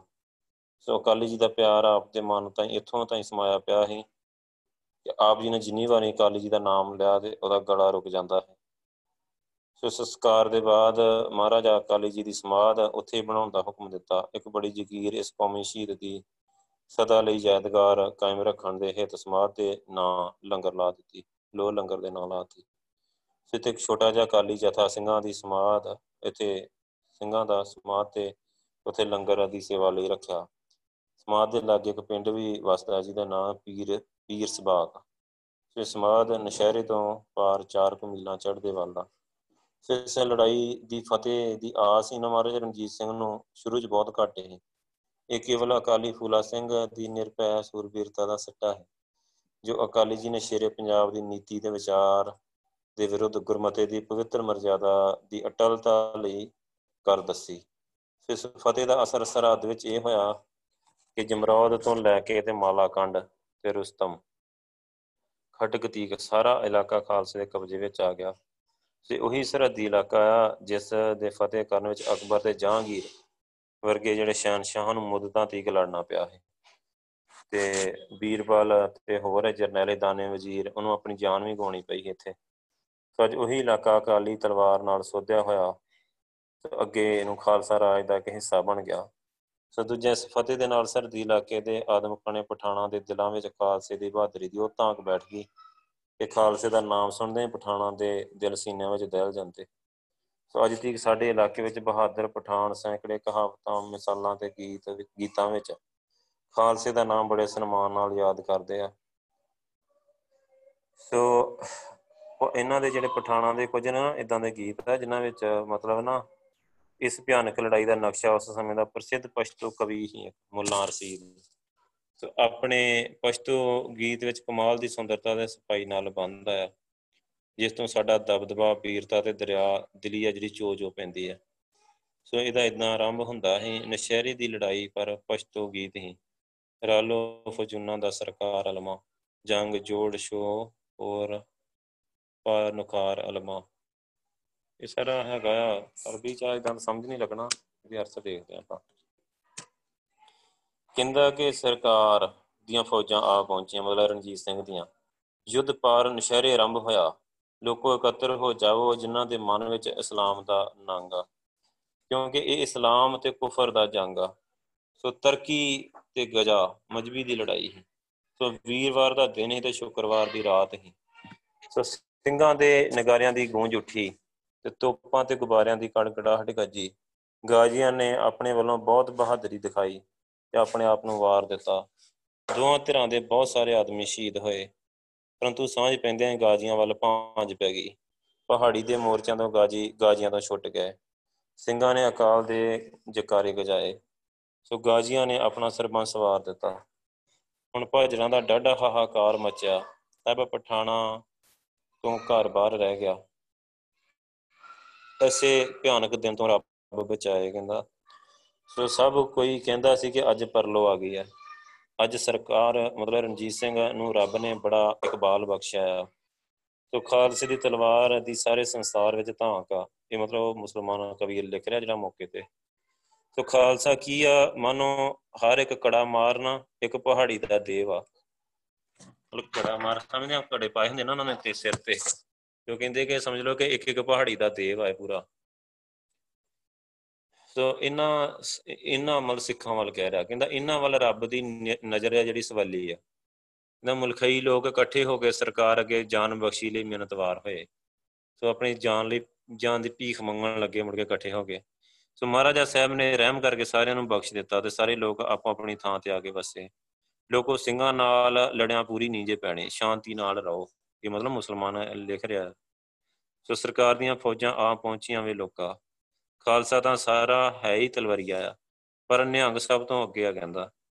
ਲੋਕਾਂ ਲੋਕਾਂ ਇਸਲਾਮ ਤੇ ਕੁਫਰ ਦੀ ਲੜਾਈ ਹੈ ਸੋ ਇਹ ਉਹਦੀ ਕਵਿਤਾ ਹੈ। ਸੋ ਕਹਿੰਦੇ ਇਸ ਉਪਰੋਕਤ ਗੀਤ ਦਾ ਰਸ ਤੇ ਸੁੰਦਰਤਾ ਜੋ ਪਸ਼ਤੋ ਵਿੱਚ ਆ, ਉਹ ਪਸ਼ਤੋ ਦੇ ਜਾਣੂ ਭਲੀ ਪ੍ਰਕਾਰ ਸਮਝ ਸਕਦੇ, ਕਿਉਂਕਿ ਪਸ਼ਤੋ ਦੇ ਉਹ ਭਾਸ਼ਾ ਵਿੱਚ ਲਿਖੀ ਹੋਈ ਹੈ ਨਾ। ਸੋ ਇਹ ਜਿਹੜੀ ਕਵਿਤਾ ਜਾਂ ਪੋਇਮ ਜਿਹੜੀ ਭਾਸ਼ਾ 'ਚ ਲਿਖੀ ਹੋਈ ਨਾ, ਉਹਦਾ ਅਸਲੀ ਜਿਹੜੇ ਭਾਵ ਆ ਉਦਾਂ ਹੀ ਸਮਝ ਆਉਂਦੇ ਨੇ ਬਿਨ। ਆ ਤੇ ਪਾਉਂਦੇ ਅਰਥ ਕੀਤੇ ਆ ਥੋੜੇ ਜਿਹੇ। ਸੋ ਨਸ਼ਹਿਰੇ ਦੀ ਲੜਾਈ ਬਾਬਤ ਜੋ ਇਸ ਇਲਾਕੇ ਦੇ ਪਠਾਣਾ ਵਿੱਚ ਲੋਇਆ ਗਜਾ, ਅਰਥਾਤ ਵੱਡੀ ਜਿਹਾਦੀ ਲੜਾਈ ਦੇ ਨਾਮ ਪਰ ਪ੍ਰਸਿੱਧ ਆ। ਕੁਝ ਕੁ ਪਸ਼ਤੋ ਦੀਆਂ ਕਹਾਵਤਾਂ ਹੇਠ ਲਿਖੀਆਂ ਜਿਨ੍ਹਾਂ ਤੋਂ ਖਾਲਸੇ ਦਾ ਦਬਦਬਾ ਤੇ ਵੀਰਤਾ ਚੰਗੀ ਤਰ੍ਹਾਂ ਸਪਸ਼ਟ ਹੁੰਦੀ ਹੈ ਕਹਿੰਦੇ ਨਸ਼ਹਿਰੇ ਦੀ ਇਸ ਲੜਾਈ ਦੀ ਭਾਂਜ ਵਿੱਚ ਕੁਝ ਕੁ ਗਾਜੀ ਨੱਠ ਕੇ ਬਚੇ ਹਨ। ਉਹਨਾਂ ਵਿੱਚ ਮੁੱਲਾ ਰਸੀਦ ਵੀ ਜੋ ਬੜਾ ਜਸ਼ੀਲਾ ਗਾਜੀ ਸੀ। ਇਸ ਇਲਾਕੇ ਵਿੱਚ ਪ੍ਰਸਿੱਧ ਮੌਲਵੀ ਸੀ। ਇਸ ਲੜਾਈ ਵਿੱਚ ਜਦ ਇਸ ਨੇ ਸਿੰਘਾਂ ਦੇ ਹੱਥ ਡਿੱਠੇ ਤਾਂ ਇਸ ਇਸ ਦੇ ਖਾਲਸੇ ਦਾ ਰੋਹ ਐਸਾ ਪ੍ਰਭਾਵ ਛਾਇਆ ਕਿ ਮੁੜ ਸਾਰੀ ਉਮਰ ਕਦੇ ਸਿੰਘਾਂ ਦੇ ਵਿਰੁੱਧ ਜਹਾਦ ਦਾ ਨਾਮ ਹੀ ਨਹੀਂ ਲਿਆ। ਸੋ ਕੁਝ ਸਮੇਂ ਬਾਅਦ ਇਸ ਮੁੱਲਾ ਨੂੰ ਕਿਸੇ ਨੇ ਪੁੱਛਿਆ ਕਿ ਫਿਰ ਸਿੰਘਾਂ ਨਾਲ ਜਦ ਜਿਹਾਦ ਕਦ ਕਰੋਗੇ? ਸੋ ਇਹਨੂੰ ਕਿਸੇ ਨੇ ਪੁੱਛਿਆ ਵੀ ਫਿਰ ਸਿੰਘਾਂ ਨਾਲ ਜਿਹਾਦ ਹੁਣ ਕਦੋਂ ਕਰ- ਕਰੋਗੇ ਮਤਲਬ ਕਾਜੀ ਸਾਹਿਬ? ਸੋ ਮੁੱਲਾ ਨੇ ਆਖਿਆ ਕਿ ਸਿੰਘਾਂ ਦੇ ਸਾਹਮਣੇ ਲੜਨ ਦਾ ਇਰਾਦਾ ਤਾਂ ਮੈਂ ਸਦਾ ਲਈ ਛੱਡ ਦਿੱਤਾ ਹੈ। ਪਰ ਕਹਿੰਦਾ ਕਿ ਇੱਕ ਸੂਰਤ ਵਿੱਚ ਆਪਣਾ ਇਰਾਦਾ ਬਦਲ ਸਕਦਾ ਹਾਂ। ਉਹ ਇਹ ਆ ਕਿ ਮੈਨੂੰ ਕੋਈ ਇੰਨਾ ਲੰਮਾ ਨੇਜਾ ਬਣਾ ਦੇਵੇ ਕਿ ਮੈਂ ਸਰਹੱਦ ਦੇ ਉੱਚੇ ਪਹਾੜਾਂ ਦੀਆਂ ਚੋਟੀਆਂ ਤੇ ਬੈਠ ਕੇ ਨਾ ਮਾਝੇ ਵਿੱਚ ਸਿੰਘਾਂ ਨੂੰ ਉਥੋਂ ਨੇਜੇ ਨਾਲ ਮਾਰ ਸਕਾਂ। ਮਤਲਬ ਇੰਨਾ ਡਰਿਆ। ਕਹਿੰਦਾ ਮੈਂ ਉਹ ਪਹਾੜ ਦੀਆਂ ਚੋਟੀਆਂ ਤੇ ਬਹਿ ਕੇ ਨਾ ਉੱਤੇ ਹਿਮਾਲਿਆ ਤੇ ਤੇ ਉਥੋਂ ਹੇਠਾਂ ਮਾਝੇ ਸਿੰਘਾਂ ਨੂੰ ਮਾਰ ਸਕਾਂ, ਇੰਨਾ ਲੰਮਾ ਕੋਈ ਨੇਜਾ ਬਣਾ ਦੇ ਤੇ ਫਿਰ ਮੈਂ ਸਿੰਘਾਂ ਨਾਲ ਲੜਾਈ ਕਰ ਸਕਦਾ ਮਤਲਬ ਇੰਨਾ ਡਰਿਆ ਸਿੰਘਾਂ ਤੋਂ। ਸੋ ਕਹਿੰਦਾ ਕਿ ਤਦ ਤਾਂ ਗਾਜੀ ਬਣਨ ਨੂੰ ਤਿਆਰ ਆ ਪਰ ਜੇ ਕਦੀ ਆਪ ਆਖੋਗੇ ਮੈਦਾਨ ਵਿੱਚ ਜਾ ਕੇ ਸਿੰਘਾਂ ਨਾਲ ਹੱਥੋਂ ਹੱਥ ਲੜਾਂ, ਤਾਂ ਇਹ ਮੇਰੇ ਤੋਂ ਨਹੀਂ ਹੋ ਸਕਦਾ, ਕਿਉਂਕਿ ਸਿੰਘਾਂ ਨੂੰ ਮੈਦਾਨ ਵਿੱਚ ਸਾਹਮਣੇ ਦੇਖ ਕੇ ਨਾ ਮੇਰੀਆਂ ਸਤੇ ਸੁਦਾਂ ਭੁੱਲ ਜਾਂਦੀਆਂ। ਫਿਰ ਮੁੱਲਾ ਸਾਹਿਬ ਆਪਣੇ ਪੈਰਾਂ ਨੂੰ ਚੁੰਮ ਕੇ ਤੇ ਉਹਨਾਂ ਨੂੰ ਕਹਿਣ ਲੱਗਾ ਕਿ ਮੈਂ ਨਸ਼ਹਿਰੇ ਦੀ ਲੜਾਈ ਵਿੱਚੋਂ ਕੇਵਲ ਇਹਨਾਂ ਪੈਰਾਂ ਦੀ ਮਦਦ ਨਾਲ ਨੱਠ ਕੇ ਬਚਿਆ ਆ ਸੋ ਕਹਿੰਦਾ, ਨਹੀਂ ਤਾਂ ਆਪਣੇ ਕਈ ਹਜ਼ਾਰ ਸਾਥੀਆਂ ਦੀ ਤਰ੍ਹਾਂ ਮੈਂ ਵੀ ਮੈਦਾਨੇ ਜੰਗ ਵਿੱਚ ਗੁਤਰੇ ਜਾਣਾ ਹੈ। ਸੋ ਇਹ ਮੁੱਲਾ ਚੰਗਾ ਆਲਮ ਫਾਜ਼ਲ ਤੇ ਮਤਲਬ ਬਲਾਸੀ ਤਬੀਅਤ ਦੇ ਕਾਰਨ ਕਈ ਵੱਡੇ ਰਈਸਾਂ ਤੇ ਹਾਕਮਾਂ ਤੱਕ ਦੀ ਪਹੁੰਚ ਸੀ। ਇੱਕ ਵਾਰੀ ਇਹ ਕਾਬਲ ਮਤਲਬ ਨਾ ਕਾਬਲ ਦੇ ਦਰਬਾਰ ਵਿੱਚ ਗਿਆ। ਤੇ ਉਥੋਂ ਦਾ ਜਿਹੜਾ ਹੈਗਾ ਸੀ ਹਾਕਮ ਹੀ ਪਿਸ਼ਾਵਰ ਦਾ ਗਵਰਨਰ ਵੀ ਇਹ ਰਹਿ ਚੁੱਕਾ ਹੈ ਕੁਝ ਸਮੇਂ ਤੱਕ। ਸੋ ਮੁੱਲਾ ਸਾਹਿਬ ਦੇ ਨਾਲ ਸਿੱਖਾਂ ਦੀ ਲੜਾਈ ਦਾ ਜ਼ਿਕਰ ਕਰਦੇ ਹੋਏ ਆਖਿਆ ਕਿ ਪਿਸ਼ਾਵਰ ਦਾ ਬਾਲੇ ਹਿਸਾਰ ਕਿਲਾ ਜਿਹੜਾ ਉਹ ਬੜਾ ਕੰਮ ਦਿੰਦਾ ਹੈ ਤੇ ਮੁੱਲਾ ਨੇ ਹੱਸ ਕੇ ਕਿਹਾ ਕਿ ਇਸ ਕਿਲੇ ਦਾ ਕਾਬਲ ਪਹੁੰਚਣਾ ਤਾਂ ਬੜਾ ਸੌਖਾ ਹੈ ਜੇ ਆਪ ਚਾਹੋ ਤਾਂ ਮੈਂ ਇਸ ਦਾ ਚੰਗੀ ਤਰ੍ਹਾਂ ਪ੍ਰਬੰਧ ਕਰ ਸਕਦਾ ਹਾਂ। ਸੋ ਹਾਕਮ ਨੇ ਪੁੱਛਿਆ ਵੀ ਕਿਸ ਤਰ੍ਹਾਂ? ਕਹਿੰਦਾ ਕਿ ਆਪ ਆਪਣੇ ਚਾਰੇ ਭਾਈ ਮੇਰੇ ਨਾਲ ਪਿਸ਼ਾਵਰ ਚੱਲੋ ਤੇ ਮੈਂ ਆਪ ਨੂੰ ਕਿਲੇ ਦੀ ਨਾ ਹਰ ਇੱਕ ਬਾਈ ਦੇ ਨਾਲ ਮਜ਼ਬੂਤ ਰੱਸਿਆਂ ਦੇ ਨਾਲ ਬੰਨ ਲੂੰਗਾ। ਤੇ ਸਾਹਮਣੇ ਪਾਸੋਂ ਇੱਕ ਸਿੰਘ ਨੂੰ ਆ ਤੁਹਾਡੇ ਉੱਤੇ ਛੱਡ ਦਊਂਗਾ। ਤੇ ਸਿੰਘ ਨੂੰ ਦੇਖ ਕੇ ਕਹਿੰਦਾ, ਤੁਸੀਂ ਘਬਰਾ ਗਏ ਇਦਾਂ ਨਾ ਸੁਣਾਗਾ, ਜਿਵੇਂ ਤੁਸੀਂ ਆਮ ਕਰਦੇ ਆ ਨਾ, ਤਾਂ ਇਹ ਕਹਿੰਦਾ ਕਿਲਾ ਬਰਾਬਰ ਆਪ ਦੇ ਪਿੱਛੇ ਖਿੱਚੀ ਦਾ ਕਾਬਲ ਤੱਕ ਆ ਜਾਊਗਾ। ਸੋ ਕਹਿੰਦਾ ਸੁਣ ਕੇ ਤੇ ਮੁੱਲਾਂ ਦੇ ਲਤੀਫੇ ਨੂੰ ਸੁਣ ਕੇ ਸਾਰੀ ਦਰਬਾਰੀ ਜਿਹੜੇ ਆਸ ਆਸ ਕੇ ਦੂਰੇ ਹੋ ਗਏ। ਤੇ ਮੁੱਲਾਂ ਨੂੰ ਸ਼ਾਬਾਸ਼ ਕਹਿੰਦੇ ਹੋਏ ਹਰੇਕ ਆਖਦਾ ਕਿ ਅਫਗਾਨਾਂ ਦਾ ਖੂਬ ਨਕਸ਼ਾ ਉਤਾਰਿਆ ਹੀ। ਮਤਲਬ ਇੰਨੇ ਡਰ ਗਏ, ਇੰਨੇ ਚਾਲੂ ਹੋ ਗਏ ਕਹਿੰਦਾ ਵੀ ਮੈਂ ਤੁਹਾਨੂੰ ਰਸਾ ਪਾ ਕੇ ਤੁਹਾਡੇ ਪਿੱਛੇ ਕਿਲਾ ਪਾ ਦੇਣਾ, ਉਧਰੋਂ ਇੱਕ ਸਿੰਘ ਛੱਡ ਦੇਣਾ। ਕਹਿੰਦਾ ਤੁਸੀਂ ਕਿਲਾ ਲੈ ਕੇ ਆਪੇ ਇੱਥੇ ਆ ਜਾਣਾ। ਕਹਿੰਦਾ ਕਿਲਾ ਹੀ ਆਪਾਂ ਇੱਥੇ ਲੈ ਆਉਂਦੇ ਆ ਕਾਬਲ। ਉੱਥੇ ਤੇ ਜਿਤਨਾ ਨੂੰ ਮੁਸ਼ਕਲ ਆ। ਸੋ ਕਹਿੰਦਾ ਕਿ ਇਹ ਨਿਹੰਗਾਂ ਦਾ ਮਾਲ ਆ, ਇਸ ਤੋਂ ਪਨਾਹ ਮੰਗੋ ਕਹਿੰਦਾ। ਸੋ ਇਸ ਤਰ੍ਹਾਂ ਕਈ ਕਿੱਸੇ ਇਸ ਇਲਾਕੇ ਵਿੱਚ ਕਹੇ ਜਾਂਦੇ ਆ, ਜਿਹੜੇ ਸਾਡੇ ਅਸ਼ਵਰਜ ਤੇ ਉੱਚ ਆਚਰਣ ਦੀਆਂ ਅਦਭੁਤ ਮਿਸਾਲਾਂ ਮਿਲਦੀਆਂ। 1834 ਵਿੱਚ ਜਦੋਂ ਸ਼ਹਿਜ਼ਾਦਾ ਨੌ ਨਿਹਾਲ ਸਿੰਘ ਪਿਸ਼ਾਵਰ ਦਾ ਗਵਰਨਰ ਹੋ ਕੇ ਆਇਆ, ਤਾਂ ਆਪਨੇ ਸਭ ਤੋਂ ਪਹਿਲੇ ਅਕਾਲੀ ਫੂਲਾ ਸਿੰਘ ਦੀ ਸਮਾਧ ਤੇ ਪਹੁੰਚੇ। ਦਰਸ਼ਨ ਮਿਲਣੇ ਤੋਂ ਬਾਅਦ ਸਮਾਧ ਦੀ ਜਗੀਰ ਵਿੱਚ ਹੋਰ ਵਾਧਾ ਕੀਤਾ, ਜਿਹੜੇ ਅਕਾਲੀ ਸਿੰਘ ਇੱਥੇ ਰਹਿੰਦੇ ਸੀ, ਉਹਨਾਂ ਨੂੰ ਬਹੁਤ ਸਾਰਾ ਗੱਫਾ ਅਰਦਾਸ ਕਰਾਇਆ। ਸੋ ਇਸ ਡੇਰੇ ਦੇ ਅਕਾਲੀ ਸਿੰਘਾਂ ਕੋਲ ਕਈ ਕੁਝ ਸ਼ਸਤਰ ਉਸ ਸਮੇਂ ਦੇ ਵੀ ਮੌਜੂਦ ਸੀ, ਜਿਨ੍ਹਾਂ ਨੂੰ ਅਕਾਲੀ ਫੂਲਾ ਸਿੰਘ ਦੇ ਦੱਸਦੇ ਸੀ, ਇੱਕ ਸ੍ਰੀ ਸਾਹਿਬ ਸੀ। ਸੋ ਉਹਦੇ ਦਰਸ਼ਨ ਹੁਣ ਵੀ ਇੱਥੇ ਹਜੂਰ ਸਾਹਿਬ ਕਰਾਏ ਜਾਂਦੇ ਆ। ਅਕਾਲੀ ਫੂਲਾ ਸਿੰਘ ਦੇ ਨਾਮ ਤੇ ਪ੍ਰਸਿੱਧ ਆ ਇਹ ਸ੍ਰੀ ਸਾਹਿਬ, ਜਿਸ ਦਾ ਦਰਸ਼ਨ ਕਹਿੰਦੇ ਉੱਥੇ ਲੋਕੀ ਕਰਦੇ ਆ। ਮਤਲਬ ਇੱਕ ਅਕਾਲੀ ਸਿੰਘ ਹੀ ਜੋ ਸਮਾਧ ਤੇ ਰਹਿੰਦੇ ਹੈ ਆਪਣੇ ਆਪ ਨੂੰ ਸਿੰਘਾਂ ਦੀ ਸੰਤਾਨ ਵਿੱਚੋਂ ਦੱਸਦੇ ਹਨ, ਜਿਹੜਾ ਜੱਥਾ ਇਸ ਸਮਾਧ ਦੀ ਲੰਗਰ ਦੀ ਸੇਵਾ ਲਈ ਮਤਲਬ ਮਹਾਰਾਜਾ ਰਣਜੀਤ ਸਿੰਘ ਨੇ ਇੱਥੇ ਛੱਡਿਆ। ਦੋ ਚਾਰ ਸਿੰਘ ਬੜੇ ਤੇਜ਼ ਪ੍ਰਤਾਪ ਵਾਲੇ ਹੋ ਕੇ ਗੁਜ਼ਰੇ ਉਹਨਾਂ ਚੋਂ।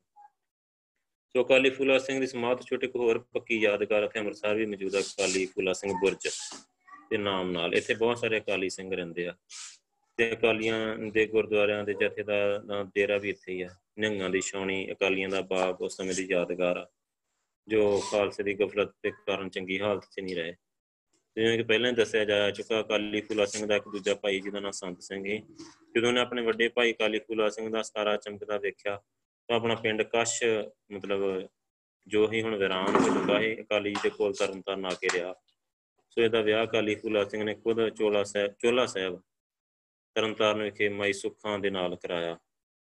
ਸੋ ਉਹ ਬੜੀ ਭਜਨੀਕ ਹੈ ਸੋ ਇਹ ਇਹ ਅਕਾਲੀ ਫੂਲਾ ਸਿੰਘ ਦਾ ਜਿਹੜਾ ਸਾਰਾ ਅਗਲਾ ਹੈਗਾ ਹੈ ਪਰਿਵਾਰ। ਸੋ ਕਹਿੰਦੇ ਅਕਾਲੀ ਫੂਲਾ ਸਿੰਘ ਦੀ ਜਾਇਦਾਦ ਦੇ ਵਾਰਸ ਸਵਾਏ ਨਸ਼ਹਿਰੇ ਵਾਲੀ ਜ਼ਕੀਰ ਦੇ ਜੋ ਸਮਾਧ ਦੇ ਨਾਂ ਤੇ ਆ। ਸੋ ਕਹਿੰਦੇ ਕਿ ਉਹ ਕਹਾਉਂਦੇ ਆ, ਸ੍ਰੀ ਅੰਮ੍ਰਿਤਸਰ ਵਿੱਚ ਬੁਰਜ ਅਕਾਲੀ ਫੂਲਾ ਸਿੰਘ ਦੇ ਨਾਲ ਲਗਭਗ 40 ਵਿਗੇ ਜ਼ਮੀਨ ਆ ਜਿਹੜੀ 1910 ਵਿੱਚ ਮਤਲਬ ਇਹਨਾਂ ਖਰੀਦ ਲਈ ਮਿਊਨਿਸਪਲ ਕਮੇਟੀ ਨੇ। ਇਹਦਾ ਮੁੱਲ 79000 ਰੁਪਇਆ ਸ਼ੇਰ ਸਿੰਘ ਤੇ ਬਿਸ਼ਨ ਸਿੰਘ ਨੂੰ ਮਿਲਿਆ। ਸੋ ਇਸ ਇਸ ਤੇ ਉਹਨਾਂ ਨੇ ਹੁਣ ਨਾ ਇੱਕ ਉੱਥੇ ਥੋੜਾ ਜਿਹਾ ਗੁਰਦੁਆਰਾ ਬਣਾਇਆ ਹੋਇਆ ਹੈ। ਸੋ ਇੱਕ ਤੇ ਜਿਹੜਾ ਕਾਲੀ ਫੂਲਾ ਸਿੰਘ ਦਾ ਡੀਲ ਡੋਲ ਹੀ ਉਹ ਚੰਗਾ ਤਗੜਾ ਹੈ ਮਤਲਬ। ਮਤਲਬ ਭਾਰੀ ਦਬਦਬੇ ਵਾਲਾ ਬੰਦਾ ਹੈ ਉਹ। ਕੱਦ 'ਚ ਭਾਵੇਂ ਜ਼ਿਆਦਾ ਲੰਮਾ ਨਹੀਂ ਪਰ ਸਰੀਰ ਬਹੁਤ ਕਾਇਮ ਹੀ ਉਹਦਾ। ਸਰੀਰ ਇਹਨਾਂ ਸਾਧਿਆ ਹੈ ਕਿ ਵੱਡੀ ਉਮਰ ਵਿੱਚ ਵੀ ਉਹ ਨਾਮੀ ਜਵਾਨਾਂ ਦੇ ਧਾਵੇ ਵਿੱਚ ਸਦਾ ਅੱਗੇ ਨਿਕਲ ਜਾਂਦਾ। ਕਹਿੰਦਾ ਕਿ ਉਹਨੂੰ ਕਦੇ ਕਿਸੇ ਨੇ ਬਿਮਾਰ ਨਹੀਂ ਹੋਇਆ ਦੇਖਿਆ। ਸੋ ਤੇਜ ਸੀ ਚਿਹਰੇ ਤੇ ਨਰੋਈ ਕਾਇਆ ਨੂੰ ਦੇਖ ਕੇ ਆਪ ਦੀ ਉਮਰ ਦਾ ਮਤਲਬ ਅੰਦਾਜ਼ਾ ਨਹੀਂ ਲੱਗਦਾ। ਉਹਨਾਂ ਨੂੰ ਮਹਾ 40 45 ਸਾਲ ਦੀ ਉਮਰ ਤੋਂ ਵੱਧ ਨਹੀਂ ਸਮਝਦੇ ਸਾਰੇ। ਆਤਮ ਸ਼ਕਤੀ। ਉਹਨਾਂ ਦੇ ਅੰਦਰ ਜਿਹੜੀ ਆਤਮ ਸ਼ਕਤੀ ਸੀ, ਉਹ ਬਹੁਤ ਪੂਰਨ ਹੈ ਕਿਉਂਕਿ ਬਾਣੀ ਨਾਲ ਜੁੜਿਆ ਸਿਮਰਨ ਨਾਲ ਜੁੜਿਆ ਸੋ। ਉਹਨੂੰ ਬੜੇ ਬੜੇ ਬਲਵਾਨ ਵੀ ਉਹਨੂੰ ਦੇਖ ਕੇ ਘਬਰਾ ਜਾਂਦੇ। ਮੁਲਤਾਨ ਦੀ ਲੜਾਈ 'ਚ ਜਦੋਂ ਅਚਨਚੇਤ ਨਵਾਬ ਮੁਜ਼ੱਫਰ ਖਾਨ ਨਾਲ ਦੋ ਚਾਰ ਹੋਇਆ ਤਾਂ ਨਵਾਬ ਤੇ ਐਡਾ ਪ੍ਰਭਾਵ ਪਿਆ। ਕਿ ਸੂਤੀ ਹੋਈ ਤਲਵਾਰ ਬਗੈਰ ਵਾਰ ਕਰਨ ਦੇ ਨਵਾਬ ਦੇ ਹੱਥੋਂ ਹੱਥੋਂ ਡਿੱਗ ਪਈ ਉਹਦੇ ਸਾਹਮਣੇ ਨੂੰ ਦੇਖ ਕੇ। ਸੋ ਰਸਨਾ ਵਿੱਚ ਉਹ ਸ਼ਕਤੀ ਹੀ ਉਹ ਖਿੱਚ ਭਰੀ ਸੀ ਉਹਦੇ। ਕਿ ਬਚਨ ਸੁਣਦੇ ਲੋਕ ਬੇਵਸੇ ਹੋਏ ਆਪ ਵੱਲ ਖਿੱਚੇ ਆਉਂਦੇ। ਜਦੋਂ ਲਲਕਾਰਾ ਮਾਰਦਾ ਹੈ ਨਾਲ ਦੇ ਸਿੰਘ ਉਦਾਂ ਹੀ ਡਬਲ ਹੋ ਜਾਂਦੇ। ਸੋ ਕੋਈ ਵੀ ਉਹਨਾਂ ਦੇ ਵਾਕਾਂ ਤੋਂ ਬਾਹਰ ਤੁਰਨ ਦੀ ਦਲੇਰੀ ਨਹੀਂ ਕਰਦਾ, ਦ੍ਰਿੜਤਾ। ਸੋ ਕਹਿੰਦੇ ਕਿ ਮਹਾਨ ਉੱਚ ਗੁਣ ਉਹਦੇ ਵਿੱਚ ਇਹ ਸ਼ੁਰੂ ਤੋਂ ਹੀ ਬਚਪਨ ਤੋਂ ਹੀ ਕਿ ਦ੍ਰਿੜਤਾ ਬਹੁਤ ਹੀ ਉਹਦੇ ਅੰਦਰ। ਜਦੋਂ ਕੋਈ ਗੱਲ ਪੰਥਕ ਹਾਨ, ਹਾਨੀ ਲਾਭ ਦੀ ਹੁੰਦੀ ਹੀ ਪੂਰੀ ਤਰ੍ਹਾਂ ਨੂੰ ਮਾਲੂਮ ਹੋ ਜਾਂਦੀ, ਫਿਰ ਚਾਹੇ ਸਾਰਾ ਸੰਸਾਰ ਪਲਟ ਜਾਏ, ਉਹਦਾ ਇਰਾਦਾ ਨਹੀਂ ਪਲਟਦਾ। ਸੋ ਇਥੋਂ ਤੱਕ ਕਿ ਨਿਰਾਸ਼ਤਾ ਵਿੱਚ ਵੀ ਉਸੇ ਤਰ੍ਹਾਂ ਕਾਇਮ ਰਹਿੰਦਾ ਹੈ ਉਹਦੀ ਦ੍ਰਿੜਤਾ ਉਸੇ ਤਰ੍ਹਾਂ ਕਾਇਮ ਰਹਿੰਦੀ। ਸੋ ਕਹਿੰਦੇ ਕਿ ਜਦੋਂ ਹੀ ਨਿਰਾਸ਼ਤਾ ਹੋਣ ਵੇਲੇ ਸਗੋਂ ਦੇ ਚਿਹਰੇ ਤੇ ਨਾ ਵੀਰ ਰਸ ਦਾ ਰੰਗ ਚੜ ਜਾਂਦਾ ਹੈ। ਨਸ਼ਹਿਰੇ ਦੀ ਲੜਾਈ ਵਿੱਚ ਗੁਰਮਤਾ ਸੋਧਣ ਦੇ ਬਾਅਦ ਰਣਜੀਤ ਸਿੰਘ ਦੇ ਨਿਰਾਸ਼ ਹੋ ਜਾਣ ਤੇ ਵੀ ਆਪਣੇ ਇਰਾਦੇ ਤੇ ਦ੍ਰਿੜ ਰਿਹਾ ਤੇ ਆਪਣੀ ਜ਼ਿੰਮੇਵਾਰੀ ਤੇ ਬੇਗਿੰਦ ਗਾਜੀਆਂ ਨਾਲ ਸਿੱਧਾ ਜਾ ਕੇ ਨੇ ਲੋਹਾ ਲਿਆ। ਸੋ ਗੁਰਮਤੇ ਨੂੰ ਕਾਇਮ ਰੱਖਿਆ। ਸੂਰਮਤਾਈ ਅਕਾਲੀ ਫੂਲਾ ਸਿੰਘ ਇਹਨਾਂ ਯੋਧਾ ਹੈ ਕਿ ਉਸ ਦੀ ਵੀਰਤਾ ਦੀ ਕੀਰਤੀ ਨਾ ਸਾਰੇ ਦੇਸ਼ 'ਚ ਪਸਰੀ ਹੋਈ ਹੈ। ਖਾਸ ਕਰਕੇ ਮਲਤਾਨ ਦੀ ਲੜਾਈ ਤੇ ਸਰਹੱਦੀ ਜੰਗਾਂ ਵਿੱਚ ਉਹਨੇ ਪੂਰੀ ਤਰ੍ਹਾਂ ਸਾਬਤ ਕਰ ਦਿੱਤਾ ਹੈ ਕਿ ਹਨੇਰ ਦਾ ਦਲੇਰ ਤੇ ਅਦੁੱਤੀ ਸੂਰਮਾ ਹੈ। ਮਲਤਾਨ ਦੇ ਕਿਲੇ ਵਿੱਚ ਤੋਪਾਂ ਤੇ ਬੰਦੂਕਾਂ ਤੇ ਗੋਲੇ ਗੋਲੀਆਂ ਦਾ ਧੂਆਂ ਧਾਰ ਮੀਂਹ ਵਰ ਰਿਹਾ। ਹਜ਼ਾਰਾਂ ਗਾਜੀ ਕਿਲੇ ਨੂੰ ਬਚਾਉਣ ਵਾਸਤੇ ਤਿਆਰ ਖੜੇ ਹੈ ਪਰ ਇਹ ਕੇਵਲ ਗਿਣਤੀ ਦੇ ਸਿੰਘਾਂ ਨੂੰ ਨਾਲ ਲੈ ਕੇ ਕਿਲੇ ਤੇ ਜਾ ਟੁੱਟ ਪਿਆ। ਤੇ ਉਹ ਉਸ ਵੀਰਤਾ ਨਾਲ ਕਿਲੇ ਨੂੰ ਨਵਾਬ ਤੋਂ ਛਡਾਇਆ ਜਿਸ ਦੀ ਮਤਲਬ ਮਿਸਾਲ ਮਿਲਣੀ ਕਠਨ ਉਹ ਡਾਡਾ ਬੇਡਰ ਹੈ ਜੋ ਕਦੇ ਕਿਸੇ ਭੈ ਕਰਕੇ ਡਰਦਾ ਹੀ ਨਹੀਂ। ਇੰਨਾ ਬੇਤੜਕ ਹੈ ਕਿ ਆਪ ਖੁਦ ਹੱਥ ਵਿੱਚ ਤਲਵਾਰ ਲਈ ਹੋਈ, ਆਪਣੀ ਜਾਨ ਤੋਂ ਹੱਥ ਧੋ ਕੇ ਦੁਸ਼ਮਣ ਦੇ ਸਿਰ ਤੇ ਬਿਜਲੀ ਵਾਂਗ ਜਾ ਕੇ ਕੜਕਦਾ ਸੋ। ਉਹਦੇ ਜਿੱਤਾਂ ਦਾ ਮੂਲ ਕਾਰਨ ਉਹਦੀ ਤੇਜ਼ੀ ਹੀ ਕਿ ਜੱਕੋ ਤੱਕੇ ਵਿੱਚ ਨਹੀਂ ਪੈਣਾ, ਪੈਂਦਾ। ਉਹ ਇੱਕੋ ਇੱਕੋ ਦਮ ਹੀ ਵੈਰੀ ਤੇ ਜਾ ਕੇ ਗਾਲੀ ਪੈ ਜਾਂਦਾ। ਹੈ ਉਹਨੂੰ ਉਹਨਾਂ ਨੂੰ ਸੰਭਲਣ ਤੋਂ ਪਹਿਲਾਂ ਹੀ ਮਤਲਬ ਜਾ ਮਾਰ ਮੁਕਾਉਂਦਾ ਹੈ। ਸੋ ਕਾਲੀ ਜੀ ਬੜੇ ਫਰਤੀਲੇ ਦੇ ਬੜੇ ਤਗੜੇ ਸ਼ਾਸ ਸਵਾਰ ਹੈ ਆਪ ਜੀ ਨੂੰ ਕਈ ਵਾਰੀ 8 8 ਤੇ 10 10 ਪੈਰ, ਇੱਕ ਰਸ ਘੋੜੇ ਦੀ ਪਾਠੀ ਤੇ ਮਤਲਬ ਜਿੱਠੇ ਪਾਇਆ। 10 10 ਪੈਰ ਮਤਲਬ। ਸੋ ਉਹ ਉਸ ਵਿੱਚ ਇੱਕ ਵੱਡੇ ਤਜਰਬੇਕਾਰ ਜਰਨੈਲ ਦੇ ਸਾਰੇ ਗੁਣ ਪਾਏ ਜਾਂਦੇ। ਸੋ ਇਹ ਉਸੇ ਤਰ੍ਹਾਂ ਪ੍ਰਬਲ ਆਤਮਿਕ ਸ਼ਕਤੀ ਦਾ ਕੰਮ ਹੀ ਕਿ ਕਈ ਹਜ਼ਾਰ ਅਕਾਲੀਆਂ ਨੂੰ ਜੈਸੇ ਸੁਤੰਤਰ ਤੇ ਖੁਦ ਸਾਰ ਦਲ ਨੂੰ ਆਪ ਕਾਬੂ ਵਿੱਚ ਰੱਖਦੇ ਹੋਏ ਉਹਨਾਂ ਵਿੱਚ ਵੀਰਤਾ ਮਰਦਾਨਗੀ ਤੇ ਦੇਸ਼ ਭਗਤੀ ਦੇ ਉੱਚ ਗੁਣ ਭਰ ਦਿੱਤੇ। ਜੋ ਤਲਵਾਰਾਂ ਦੇ ਸਾਏ ਵਿੱਚ ਤੇ ਤੋਪਾਂ ਦੇ ਇਸ ਸਨਮੁਖ ਜੂਝ ਮਰਨ ਨੂੰ ਆਮ ਖੇਡ ਸਮਝਦੇ। ਸੋ ਇਸ ਵਿੱਚ ਸੰਦੇਹ ਨਹੀਂ ਸੀ ਸੋ ਇਸ ਵਿੱਚ ਕੋਈ ਸੰਦੇਹ ਨਹੀਂ ਕਿ ਉਹ ਕੰਮ ਕਦੇ ਬਿਨਾਂ ਸੋਚੇ ਸਮਝੇ ਵਿੱਚ ਆ ਕੇ ਵੱਡੇ ਵੱਡੇ ਕਠਨ ਤੇ ਨਾਜ਼ੁਕ ਕੰਮਾਂ ਨੂੰ ਹੱਥ ਪਾ ਲੈਂਦਾ ਹੈ। ਪਰੰਤੂ ਇਸ ਗੱਲ ਦੇ ਮੰਨਣ ਤੋਂ ਇਨਕਾਰ ਨਹੀਂ, ਕਿ ਉਹਨੂੰ ਕੁਦਰਤ ਨੇ ਗੱਲ ਦੇ ਜਾਚਣੇ ਦੀ ਅਚਰਜਿਕ ਸ਼ਕਤੀ ਬਖਸ਼ੀ ਹੈ ਕਿ ਅੱਖ ਦੇ ਫੋਰੇ ਵਿੱਚ ਸਾਰੀ ਗੱਲ ਦੀ ਡੂੰਘਾਈ ਤੱਕ ਜਾ ਪੜਦਾ ਹੈ ਦੋ ਟੁਕ ਫੈਸਲਾ ਕਰ ਲੈਂਦਾ ਹੈ, ਜੋ ਪਿੱਛੋਂ ਸਦਾ ਹੀ ਸਹੀ ਸਾਬਤ ਹੁੰਦਾ ਸੋ ਮਤਲਬ ਇਦਾਂ ਦਾ ਉਹਦਾ ਹੈਗਾ ਹੀ ਜਿਹਦੇ ਦਾ ਸਿਸਟਮ ਜਿਹੜਾ ਬੰਦਾ ਅੰਦਰੋਂ ਬਹੁਤ ਜੁੜਿਆ ਹੈ ਵੈਗਰੂ ਨਾਲ। ਮੁੱਖ ਦੀ ਗੱਲ ਇਹ ਹੈ ਕਿ ਭਾਵੇਂ ਕੋਈ ਕਿੰਨਾ ਵੀ ਕੰਮ ਕਰਨ ਦੇ ਤਰੀਕੇ ਨਾਲ ਸਮਤੀ ਭੇਦ ਰੱਖਦਾ ਹੋਵੇ, ਪਰ ਇਸ ਗੱਲ ਨੂੰ ਮੰਨਣ 'ਚ ਸਾਰੇ ਸਹਿਮਤ ਆ ਕਿ ਅਕਾਲੀ ਫੂਲਾ ਸਿੰਘ ਅਦੁੱਤੀ ਬਹਾਦਰ ਤੇ ਉੱਚ ਆਚਰਣ ਵਾਲਾ ਜ਼ਬਰਦਸਤ ਜਰਨੈਲ ਹੈ ਸੋ ਜਿਸ ਨੇ ਆਪਣੇ ਜਥੇ ਵਿੱਚ ਐਸੇ ਸੂਰਬੀਰ ਯੋਧਾ ਪੈਦਾ ਕਰ ਦਿੱਤੇ, ਜਿਨ੍ਹਾਂ ਨੇ ਵੱਡੇ ਵੱਡੇ ਲਸ਼ਕਰਾਂ ਉਤੇ ਫਤਿਹ ਜਾਬੀਆਂ ਪਾਈਆਂ। ਸੋ ਕਹਿੰਦੇ ਕਿ ਨਿਰਭੈਤਾ ਅਕਾਲੀ ਫੂਲਾ ਸਿੰਘ ਦਿਲ ਦੀ ਗੱਲ ਨੂੰ ਪ੍ਰਗਟ ਕਰਨ ਵਿੱਚ ਬੜਾ ਦਲੇਰ ਹੈ। ਸਭ ਨੂੰ ਹਰ ਪ੍ਰਕਾਰ ਦੀ ਗੱਲ ਬਿਨਾਂ ਕਿਸੇ ਲਿਹਾਜ਼ ਦੇ ਖੁੱਲ੍ਹ ਖੁੱਲੀ ਸੁਣਾ ਦਿੰਦਾ ਸਿੱਧੀ। ਖਾਲਸਾ ਰਾਜ ਨੂੰ ਜਦੋਂ ਡੋਗਰਿਆਂ ਆਦਮੀਆਂ ਧੜੇ ਬੰਦੀਆਂ ਕਾਰਨ ਖਤਰੇ 'ਚ ਡਿੱਠਾ, ਤਾਂ ਇਸ ਕੰਮ ਇਸੇ ਦਾ ਕੰਮ ਹੀ ਕਿ ਮਹਾਰਾਜਾ ਸਾਹਿਬ ਨੂੰ ਸਾਫ਼ ਤੇ ਸੱਚੀਆਂ ਜਾ ਕੇ ਸੁਣਾਤੀਆਂ ਇੱਕ ਵਾਰੀ ਮਹਾਰਾਜਾ ਰਣਜੀਤ ਸਿੰਘ ਇੱਕ ਭੁੱਲ ਦੇ ਕਾਰਨ ਦਰਬਾਰ ਸਾਹਿਬ ਦੇ ਦਰਸ਼ਨਾਂ ਨੂੰ ਆਇਆ।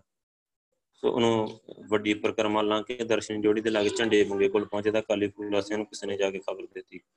ਉਹ ਝਟ ਅੱਖ ਦੀ ਫੋਰ ਵਿੱਚ ਨੰਗੀ ਤਲਵਾਰ ਹੱਥ ਵਿੱਚ ਲਈ, ਹਵਾ ਦੀ ਤੇਜ਼ੀ ਦੀ ਤਰ੍ਹਾਂ ਆਏ ਤੇ ਦਰਸ਼ਨੀ ਜੋੜੀ ਦੇ ਦਰਵਾਜ਼ੇ ਤੇ ਆ ਖੜੋਤੇ ਤੇ ਮਹਾਰਾਜੇ ਨੂੰ ਡਾਢੇ ਕਰੜੇ ਲਫ਼ਜ਼ਾਂ ਵਿੱਚ ਕਿਹਾ ਕਿ ਖਬਰਦਾਰ, ਕਦੇ ਅੰਦਰ ਪੈਰ ਪਾਉਂਦਾ ਹੋਵੇ। ਇਸ ਪਾਵਨ ਪਵਿੱਤਰ ਗੁਰਧਾਮ ਵਿੱਚ ਤਨਖਾਈਆਂ ਲਈ ਕੋਈ ਥਾਂ ਨਹੀਂ।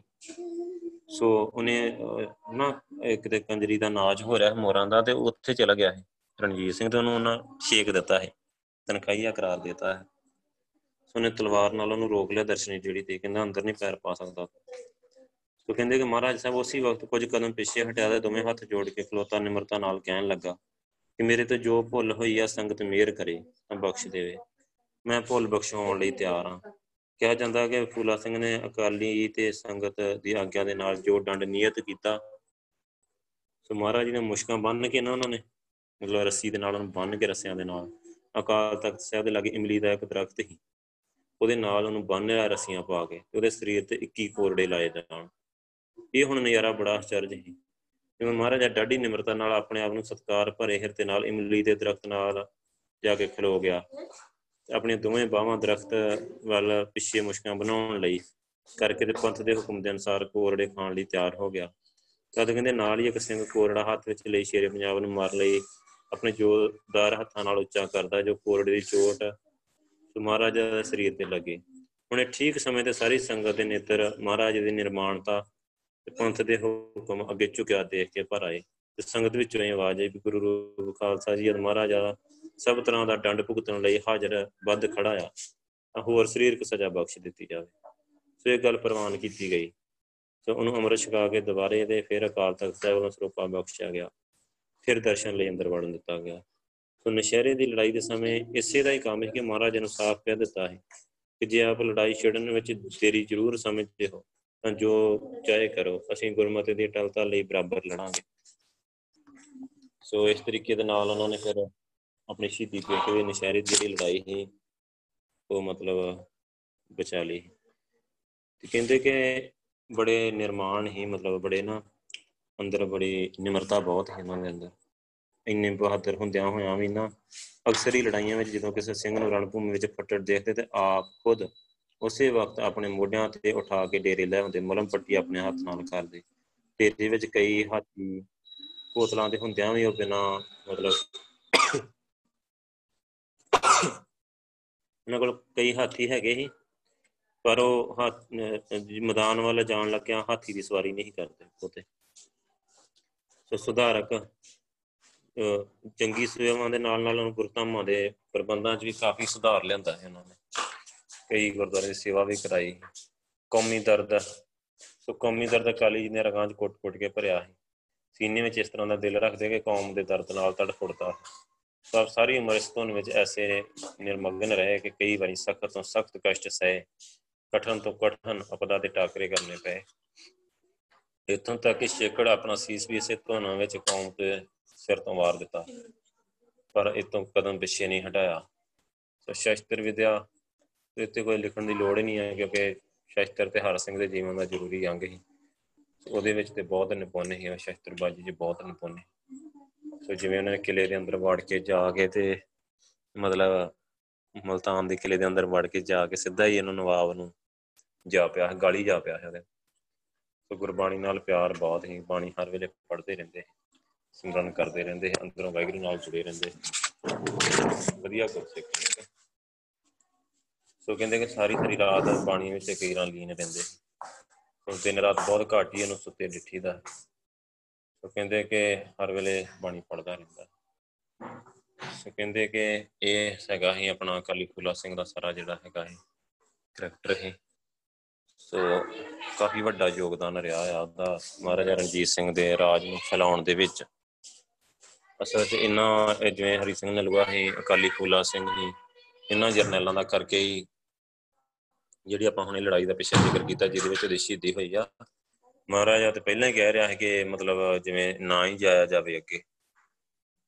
ਸੋ ਅੱਗੇ ਤਾਂ ਸਾਰੀ ਫੌਜ ਆ ਕੇ ਰਲ ਜਾਂਦੀ, ਫਿਰ ਭਾਵੇਂ ਪਾਸਾ ਪਲਟ ਜਾਂਦਾ। ਸੋ ਇਹਨਾਂ ਦੀਆਂ ਬਹਾਦਰੀਆਂ ਹੀ ਇਹਨਾਂ ਯੋਧਿਆਂ ਦੀਆਂ, ਕਿ ਜਿਹਦੇ ਨਾਲ ਉਹ ਮਤਲਬ ਸਾਰਾ ਪਾਸਾ ਪਲਟ ਦਿੰਦੇ ਲੜਾਈ ਦਾ। ਤੇ ਵੱਡੀਆਂ ਵੱਡੀਆਂ ਮੱਲਾਂ ਜਿਹੜੀਆਂ ਮਾਰੀਆਂ ਨੇ। ਜਿਵੇਂ ਕਸੂਰ ਫਤਿਹ ਕੀਤਾ, ਮਲਤਾਨ ਫਤਿਹ ਕੀਤਾ, ਪੇਸ਼ਾਵਰ ਜਿੱਤਿਆ। ਸੋ ਇਹ ਸਾਰੇ ਕੰਮਾਂ ਵਿੱਚ ਇਹਨਾਂ ਦਾ ਬਹੁਤ ਵੱਡਾ ਯੋਗਦਾਨ ਹੈ ਇਹ ਲੜਦੇ ਇਦਾਂ ਮਤਲਬ ਜਿਵੇਂ ਆਪਾਂ ਕਹਿੰਦੇ ਨਾ, ਸੀਸ ਤਲੀ ਤੇ ਰੱਖ ਕੇ ਜਾਨ ਦੀ ਪਰਵਾਹ ਕੀਤੇ ਬਿਨਾਂ ਲੜਦੇ ਹੈ ਉਹਦੇ ਨਾਲ ਫਿਰ ਸਾਹਮਣੇ ਭਾਜ ਪੈ ਜਾਂਦੀ ਅੱਗੇ ਫੌਜ ਸਾਰੀ ਹੁੰਦੀ ਪਹਾੜੇ ਵਾਲੀ ਫੌਜ ਹੁੰਦੀ। ਸੋ ਇਹਨਾਂ ਦੀ ਧਾਂਕ ਬੜੀ ਪੈ ਗਈ। ਸੋ ਇਹ ਸਾਰੀਆਂ ਹੈਗੀਆਂ ਸੋ ਹੁਣ ਕੋਈ ਅੱਜ ਦੀ ਕਲਾਸ ਨੂੰ ਲੈ ਕੇ ਕਿਸੇ ਦਾ ਕੋਈ ਸਵਾਲ ਆ, ਤੁਸੀਂ ਕਰ ਸਕਦੇ ਆ। ਸੋ ਅੱਜ ਆਪਾਂ ਇੰਨਾ ਹੀ ਕਰਨਾ ਹੈ ਕਲੀਫੁਲਾ ਸਿੰਘ। ਫਿਰ ਕੱਲ ਆਪਾਂ ਦੇਖਦੇ ਹਾਂ ਅੱਗੇ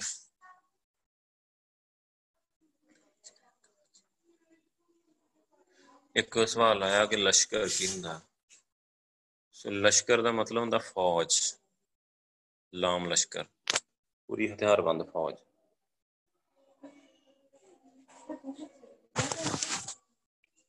ਹੋਰ ਵਾਹਿਗੁਰੂ, ਕਿਸੇ ਦਾ ਕੋਈ ਸਵਾਲ ਹੈਗਾ ਤਾਂ ਕਰ ਸਕਦੇ ਹੋ ਤੁਸੀਂ। ਵਾਹਿਗੁਰੂ। ਜੇ ਨਹੀਂ ਹੈਗਾ, ਫਿਰ ਆਪਾਂ ਮਿਲਦੇ ਹਾਂ ਸਵੇਰੇ। ਸਵੇਰੇ ਗੁਰਬਾਣੀ ਦੀ ਕਲਾਸ 'ਚ ਮਿਲਦੇ ਹਾਂ ਵਾਹਿਗੁਰੂ। ਇੱਕ ਹੋਰ ਆਇਆ ਮੈਸੇਜ ਠੀਕ ਆ ਓਕੇ ਚਲੋ ਠੀਕ ਆ ਵਾਹਿਗੁਰੂ ਜੀ। ਵਾਹਿਗੁਰੂ ਜੀ ਕਾ ਖਾਲਸਾ, ਵਾਹਿਗੁਰੂ ਜੀ ਕੀ ਫਤਿਹ।